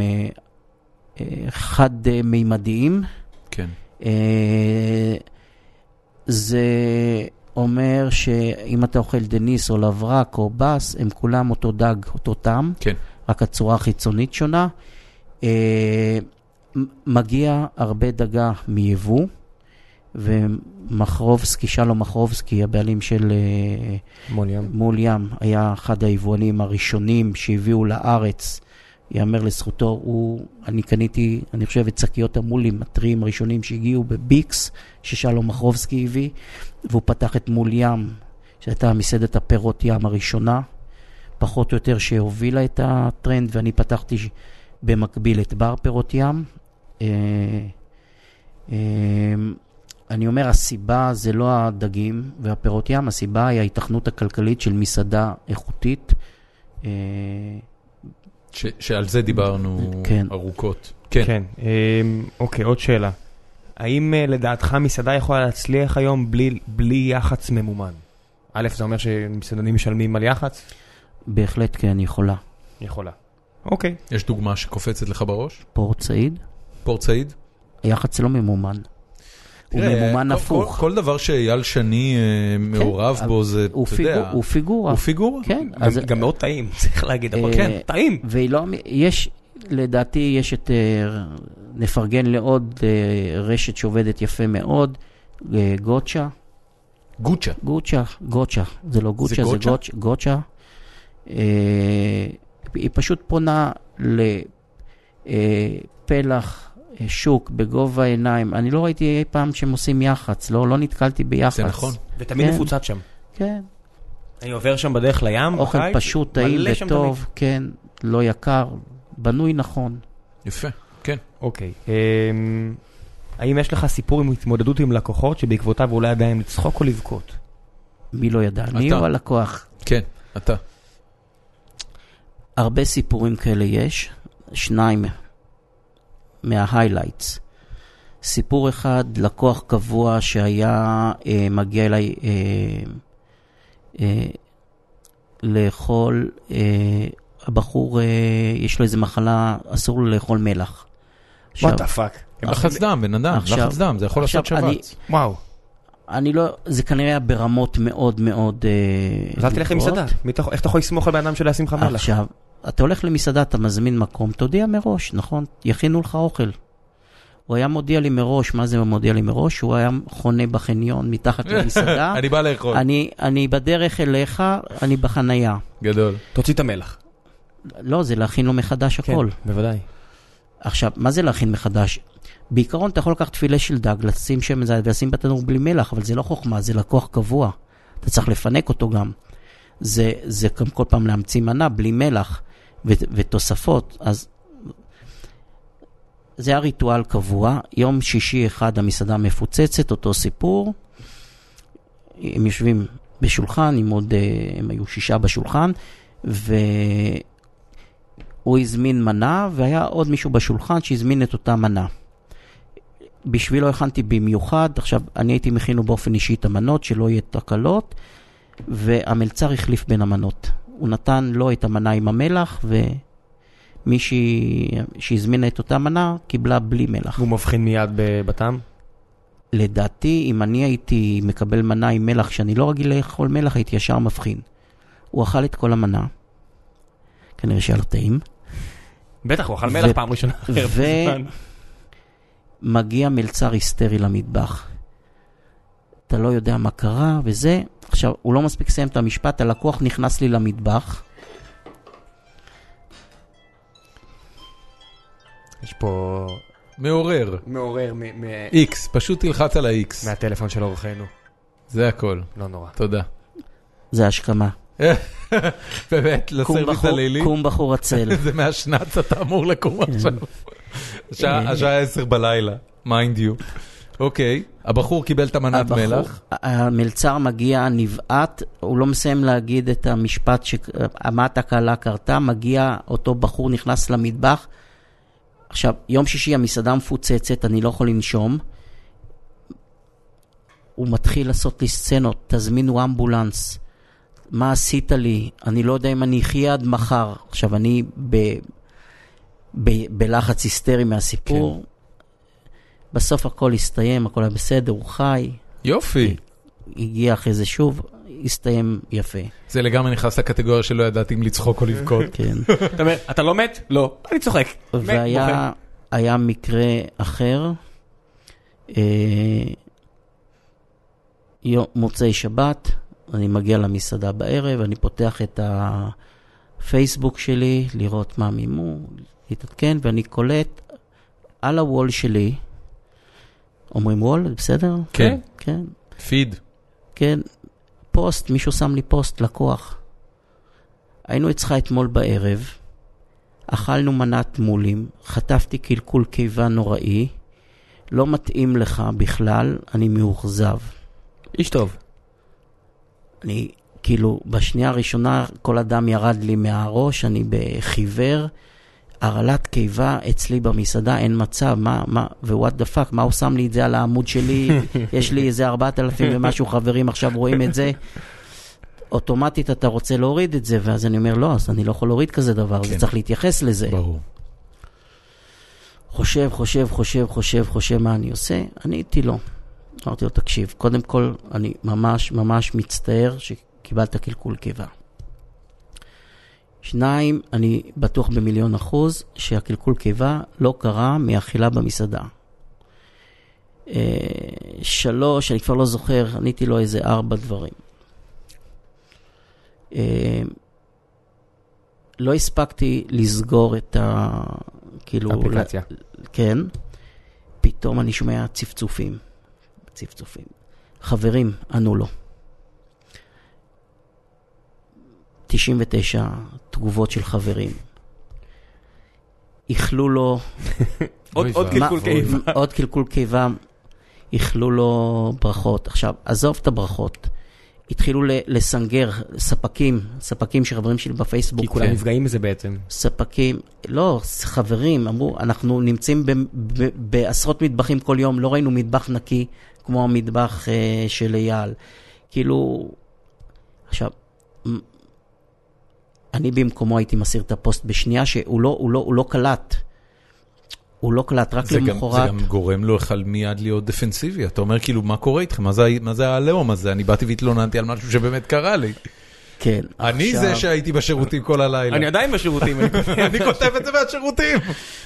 כן, אז ככה. אז קודם כל, הוא הסיר את הפוסט למחורת, הוא הבין מה קרה. הוא בכלל חשב שהוא כותב לי בפרטי. הוא טעה, הוא פשוט... הוא רצה לשלוח לי הודעה בפרטי. העניין הזה הוסדר אחרי איזה חודשיים או שלושה שנפגשנו באירוע במקרה. הוא ניגש אליי לבקש סליחה. אבל מה היה? באמת היה לו קלקול קיבה? היה לו קלקול קיבה, אבל בוא אני אסביר לך. קלקול קיבה יכול לקרות מכמה סיבות. א', יש וירוסים שגורמים לקלקול קיבה. כן. וזה קורה לא אחת. שהבן אדם... קיבל פשוט במקרה, תשמע, זה ברור לי שהנסיבות יכולות להיות משהו אחר. אחד, שניים, באכילה של מולים, של צדפות, יכול לקרות קלקול קיבה מצדפה אחת מקולקלת. יכול להיות כזה דבר, זה קרה לי באופן אישי.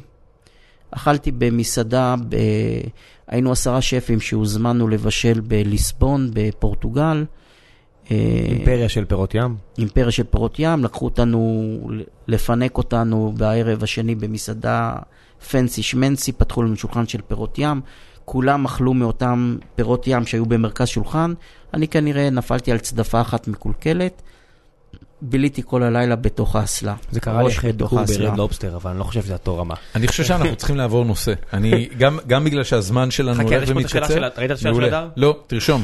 כאילו, תשאל. אז אדר מרום שואל, שאלה שלא, לא עסקנו בה בינתיים, אולי זה הזמן. הוא אומר ככה, שאלה קצת קנטרנית, אני מזהיר אותך מראש. הוא אומר, משום מה אף אחד לא שאל את השאלה המתבקשת, והיא המחירים בארץ. האם מסעדות בארץ, המחירים באמת יקרים ביחס למקבילות שלהן בחו"ל? האם המחירים מתייקרים שנה לשנה ומדוע? וג' והכי מעניין, הוא אומר פשוט לקחת מנה שהוגשה מסעדת רוקח, האיש טבעוני, אני לא יודע מה, מה לא עובד במסעדה שלך, אבל נניח, הוא אומר נניח קבב לוקוס ב-שישים ושמונה שקלים, איזה מחיר מדויק, ולפרק למרכיביו. כמה מתוך זה עלות הפרודוקטים, וכמה זה עלויות גדולות, וכמה זה מזה שולי רווח. מה שאתה מרגיש בנוח לענות? לא, לא, קודם כל, קודם כל השאלה היא שאלה הכי נכונה שיש בסוף. כי זה מה שבסופו של דבר יקבע אורח חיים של מסעדה, אם, אם הלקוח, האורח, הסועד, לא משנה, ירגיש שהוא קיבל עסקה טובה. וזה הקו שהנחה אותי לאורך כל השנים. וברוקח שבעים ושלוש, סטיתי קצת מהקו, אה, אני קורא לזה, שוב, זה אגו, חטא היוהרה, אבל רק מכוונות טובות, אתה רוצה לעשות טוב, אתה רוצה לתת יותר, אתה רוצה לתת אה, מפות... אה, מפות על השולחן, אתה רוצה לתת כוסות קריסטל, אתה רוצה לתת שירות, אתה רוצה, הכל עולה כסף. נכון, זה, זה לא תמיד הפרודוקט, הקבב לוקוס, המסכן הזה סופג על עצמו הרבה, הרבה דברים. יש לו משקל גדול על הראש. יש לו משקל גדול על הראש. עכשיו, קבב לוקוס לא נראה לי שהוא אוכל ב-שישים ושמונה שקלים. נשמע כמו מנה של תשעים לפחות. יותר, יותר. אמרתי לך, אדר טבעוני, הוא לא יודע מה מדבר. כן, לא. לא, במקרה הזה הדוגמה היא לא טובה, אבל השאלה מצוינת, וזה בהחלט אחת הסיבות שאני, אחרי שנה של חשיבה, אני, אם אני אחזור למסעדנות, זה לא יהיה מסעדת שף או מסעדת רוקח, זה יהיה או באמת צ'ופק ברבוניה, או איזשהו פאסט פוד איכותי, מתוך הבנה שאתה לא, אתה חייב לשים את האגו בצד, אתה לא יכול לבשל מה שבאמת אתה רוצה, אתה רוצה לפנק אנשים, אבל אנשים לא, זה לא שאנשים לא מעריכים.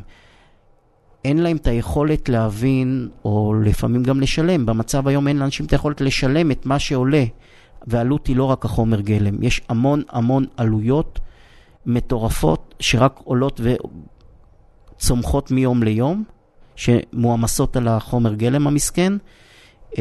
כוח אדם שלא קיים, ששאלת אותי אם משכורות יותר גבוהות, כן. עכשיו, לא רק שהמשכורות יותר גבוהות, היום אנחנו נתקלים באחוז מאוד גבוה של אריתראים שעובדים במסעדות, בלית ברירה. העלות שלהם יותר יקרה משל עובדים ישראלים. זה מטורף. משרד התמ"ת, חוקים, העלויות של עובדים זרים הם הרבה יותר גבוהים מעובדים מקומיים. אני אומר, בשורה התחתונה, מה שכל אחד צריך לעשות זה ללכת לאכול איפה שכיף לו, איפה שבא לו, איפה שטעים לו, ואיפה שנראה לו שהוא משלם מחיר, הוגן, עסקה טובה. יש ל... לנו, יש לנו את ההמלצות שלנו למקומות האלה, ארם. כן. יש לנו הרבה המלצות. כן. טוב. כן. זה, זה השאלה האחרונה. אנחנו צריכים להתחיל לסכם. טוב, שאלה האחרונה, אתה נותן לי? לך, זה בכיף. סיפור על המחמאה שהכי ריגשה אותך מסועד. אמרנו סועדים שביאסו אותך, והסיפור על המחמאה הכי טובה שקיבלת, שאתה זוכר. לפני שאתה עונה, אני רק התנצל, הדר לא קנטרן, אני סתם צחקתי. הדר הוא גב גבר. הוא זהב שלי. טוב, קודם כל לשמחתי, למזלי קיבלתי הרבה, הרבה מחמאות. אני אתן שתי מחמאות, אחת מתקופת הטבחות, המסעדנות. שתגיד הקריטיקון התחתון או היורה או משהו כזה. סליחה. זה בערך ככה. לא, זה כאילו ביד רצי בראש, אמרת מתקופת, אמרת תקופת בית שני. כן. אז אנשים, הבויאבז, מרק הדגים שאני מכין, קיבלתי מחמאות, א' מסועדים שכולל צרפתים שיותר טוב ממה שהם אכלו במרסיי. קיבלתי גם כתבה שלמה בעיתון על המרק הזה, אם אתם מכירים, ואני גם יכול להמליץ להזמין אותה אליכם, את גברת אריאנה מלמד. היא לא משוגעת בטירוף כאילו? אני ראיתי אותה... נגלגל אחורה, הביטוי הזה זה היה בצחוק. היא משגעת, היא כותבת גם נהדר. אני ראיתי אותה באח הגדול ונורא נבהלתי. אני לא ראיתי אותה באח הגדול. היא נראתה לי אישה נורא כועסת. אני לא אכנס לזה, אני רוצה להיכנס ספציפית. היה לה תקופה מאוד קצרה שהיא עסקה בביקורת מסעדות. היא כותבת נורא יפה. היא כותבת נהדר, היא סופר מוכשרת בכתיבה. היא סופר אינטליגנטית. הביקורת, הביקורת שלה הייתה ביקורת עניינית, ללא ציניות, ללא נטולת אה, כל המניירות שיש למבקרי מסעדות. אה, וקיבלתי ממנה אה, בוקסה על המרק בויאבז. אני לא הכרתי אותה, היא באה לאכול בפסטיס, אה, והמחמה הייתה שיש מסעדה אחת בפריז, שכל פעם שהיא נוחתת בשדה תעופה עם המזוודות, היא קודם כל הולכת לאכול את הבויאבז שם, ורק אחרי זה הולכת למלון. והיא ישבה לאכול בפסטיס, וזה העיף אותה בבום למקום הזה. באותו סוף שבוע שפורסמה הבוקסה הזאת, המסעדה הייתה מפוצצת בטירוף, וכולם אכלו בויאבז. אני עמדתי עם שני סירים, וחשבתי שאני נמצא בפריז. כל הזמן מוזג, מוזג בויאבז. זה מחמאה. זה רגע רטטוי כזה, אתה יודע, שהמבקר בא ואוכל את המנה שזורקת אותו לילדות. ומחמאה מדהימה שקיבלתי לפני שבועיים, מלקוח שעשיתי לו תפריט, שזה לקוח שהוא, אני אגיד, סוג של דינוזאור אמיתי, שלושים שנה מסעדן, אותו תפריט במסעדה שלושים שנה, ופתאום הוא החליט שהוא רוצה חידוש.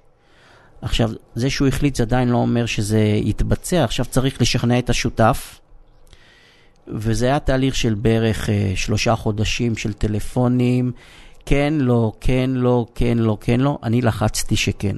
אני התעקשתי שכן. אה, איזה אחוז מהתפריט שיניתם? הם רצו בהתחלה עשרים אחוז, אנחנו עכשיו בתהליך של בערך חמישה אחוז. זה, זה קשה. חמישה אחוז זה מנה אחת? לא, אני הכנסתי להם חמש מנות חדשות. מה זה אומר שיש שם מאה מנות בתפריט? לא, אין מאה מנות, אבל זה בנוסף, זה לא במקום. הבנתי.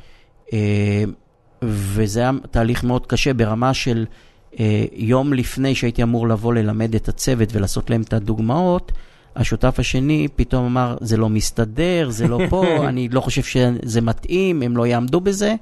ואמרתי, אני לא מוותר, אני מגיע. הגעתי, עשיתי את הפרזנטציה, הכנתי את המנות, פתאום אתה רואה אנרגיות במטבח, פתאום אתה רואה... עושים משהו חדש. משהו חדש, פתאום אנשים בהתחלה נרתעו, פתאום הם נכנסים לתהליך. אחר הצהריים עשינו טעימות, הם בחרו את המנות. בערב אני מקבל, אני כבר בספה מרוח חצי ישן, אני מקבל אס אם אס, פותח אותו, מקבל הודעה, תודה רבה, אני שלושים שנה במסעדה, זה הצ'ק הראשון שנהניתי לכתוב אותו. וואה, וואו. איזה מחמאה. איזה מחמאה. יפה, מרגש. כן, זאת מחמאה. הראת לאשתך בגאווה? ברור, לא רק לאשתי. הערת את הילדים? לא, לא, קולגות. יפה מאוד, יפה מאוד. אתה עושה משהו תגאה בו, אתה מראה לאחרים, אין בעיה עם זה. טוב, לא נתת עדיין את ההמלצות שלך, שקודם אמרת. ואנחנו עכשיו, זה המעניתה. זה השלב האחרון, השלב ההמלצות בפרק. בדיוק, אנחנו סוגרים כל פרק בסבב המלצות, זה יכול להיות המלצות אגב על כל דבר, אבל במקרה שלך אני אדרוש ממך שזה המלצות קולינריות. אז בוא נעשה עסקה. כן. אני בימים אלה בונה אתר, ואני מבטיח שבאתר יהיה עמוד של המלצות. זה, אני, ההבטחה, כאילו, אני לא יודע, אבל אני קונה את זה. ראם, תתחיל עם ההמלצות שלך. אני אתחיל? תתחיל אתה. טוב, אז ככה. קודם כל, מכיוון שדיברנו על אוכל, אז זו הזדמנות טובה להמליץ על שצ'ופק, שזו דגייה בצפון בן יהודה, ואני אומר עוד פעם, אני פשוט אוהב אותם בגלל שהם לא מתביישים להיות אשכנזים. רוב הדגיות הן דגיות מזרחיות, או שהן ביפו, או גם ז'קו, שהוא במקור מחיפה, היא דגייה באוריינטציה יותר מזרחית. מה זה אומר? יותר חריפים? כן, דברים יותר חריפים, דברים שמרגישים מטבלון יותר, יותר, אתה יודע, מהמזטים המרוקאים או העיראקים או, או, או דברים כאלה, צפון אפריקאים נגיד. יותר טעים לי. טוניסאים. ודווקא שצ'ופק, המזטים שלה וכל הגישה שלה סופר אשכנזית, ולכן הדג מלוח ולכן האיקרה, ואני בתור אשכנזי, אני מאוד אוהב שיש עדיין מספר מצומצם של מקומות בארץ שמגישים אוכל אשכנזי בלי להתבייש בעניין הזה. הם לא רבים. אתה מצביע? רצית להגיד משהו? כן. חשבתי. קדימה. יש שתיים. קדימה. פרגן. יאללה. אז אחת, קולגה מתחרה, מסעדת דגים, למרות שאני כבר לא בתחום עדיין, אה, בתחום המסעדות. אני עדיין לא נכנס ליד שתיים. חכה. אמרתי שאני סנילי, אז מסעדה באשדוד, דגים, אני חושב שכבר המליצו עליהם, אצ... לא אצלכם, אצלכם. אה... מה שמם? תעשה רגע מסעדת דגים, כשרה באשדוד. אוקיי, okay, ומה ההמלצה השנייה? המסעדה, אותה אתה זוכר? לא, אותה אני זוכר. אידי? אה... לא, לא, לא. Keep going, keep going, you'll find it. פסקדו? פסקדו, נכון. השף, פסקדו. איכי. איכי. איכי, בחור מדהים, אוכל מדהים, מומלץ, אשדוד. רשמנו, רשמנו. ההמלצה השנייה. ההמלצה השנייה, אני, אני לוקח אתכם לפריפריות, לא תל אביב. פריפריות זה השם האמצעי שלנו. אני באר שבעי, הכל בסדר. אנחנו נולדנו בפריפריות. חיפה, חיפה, עלי גפן, מכיר? לא.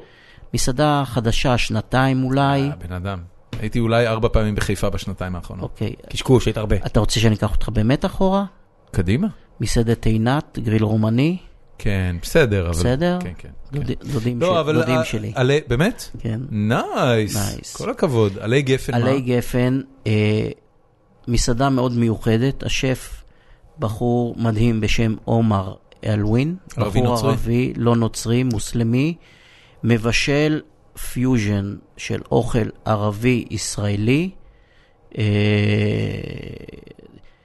חלק מולקולרי, חלק פיוז'ן, חלק המון חשיבה, המון יצירתיות, אוכל מדהים. וואו, זה הפתעה, יפה. מומלץ, ואחרונה חביבה בתל אביב, לפרגן לשף צעיר, בשם עידו פיינר, מסעדת גריג.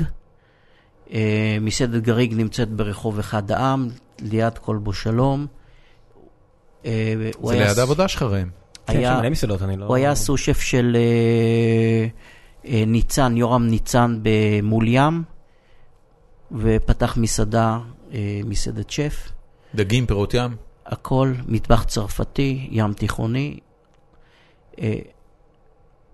אפרופו העסקה, value for money, סופר value for money, לא יקר. איזה יופי. זה מצא טובה. כן, לגמרי. אנחנו, אני רעב. השעה עשר ועשרים ואני רעב מת. ההמלצות שלך? יש לך משהו? אני אתן עוד המלצה אחת, כי בפרק הקודם דיברתי בהמלצות על Civil War, קפטן אמריקה סיביל וור הסרט, וגם על וואטשמן הסרט, ונכנסנו לדיון שלם על האיכויות של הסרטים האלה ועל ההצלחה שלהם, ואז מאזין קבוע וחבר מעולה ושותפי ל...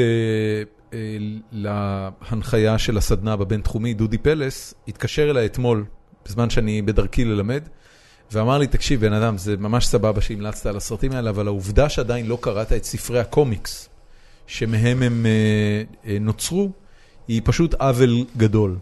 אז עוד לא קראתי אותם, אבל איך שסיימתי לדבר איתו, נכנסתי לאמזון. המסע של דודי זה זהב. נכנסתי לאמזון והזמנתי את וואטשמן ואת סיביל וור, שני ספרים באמזון, כל אחד מהם עולה משהו באזור ה-שנים עשר דולר, גם עכשיו יש עוד... יש משלוח לארץ? את המבצעים של סייבר מיינד, יש משלוחים לארץ, אבל תלבישו את זה על איזה חבר שנוסע לארצות הברית, הרבה יותר כיף. כי זה ספרים, אף אחד לא, אף אחד לא יגיד לכם לא לסחוב ספרים.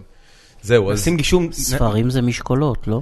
לא, זה קומיקס, בן אדם. אני אשים קישור דרכנו, הקישור הזה יהיה דרכנו. בדיוק, אנחנו נשים קישור אצלנו באתר, ואתם מוזמנים לקנות דרכנו, אז גם אנחנו נראה עשרים סנט מכל ספר שתקנו. אין ספק שאנחנו... We're going to the bank! Making bank. Making bank. זהו. אייל אבי, המון המון תודה. נאחל לך הרבה הצלחה, ואני מבטיח לך שביום שתחליט לחזור במסעדה כלשהי, לא משנה אם היא תהיה שלך או שסתם תהיה בה, אז אנחנו נפרסם את זה ברעש גדול וצלצולים פה בפודקאסט. ודורון נבוא לבקר. בדיוק, ונבוא לאכול. אין דבר, אני כבר אומר לך, אין דבר יותר, שיותר משמח את אשתי, המופלאה שלי, שאנחנו מגיעים למסעדה והשף או הבעלים של המסעדה בא לשבת איתנו. זה עושה לה את זה ברמות. יום חמישי האחרון היינו בבית תאילנדי והם עשו אירוח של משהו שנקרא ראונד טייבל, והגיע איזה שף, נכון.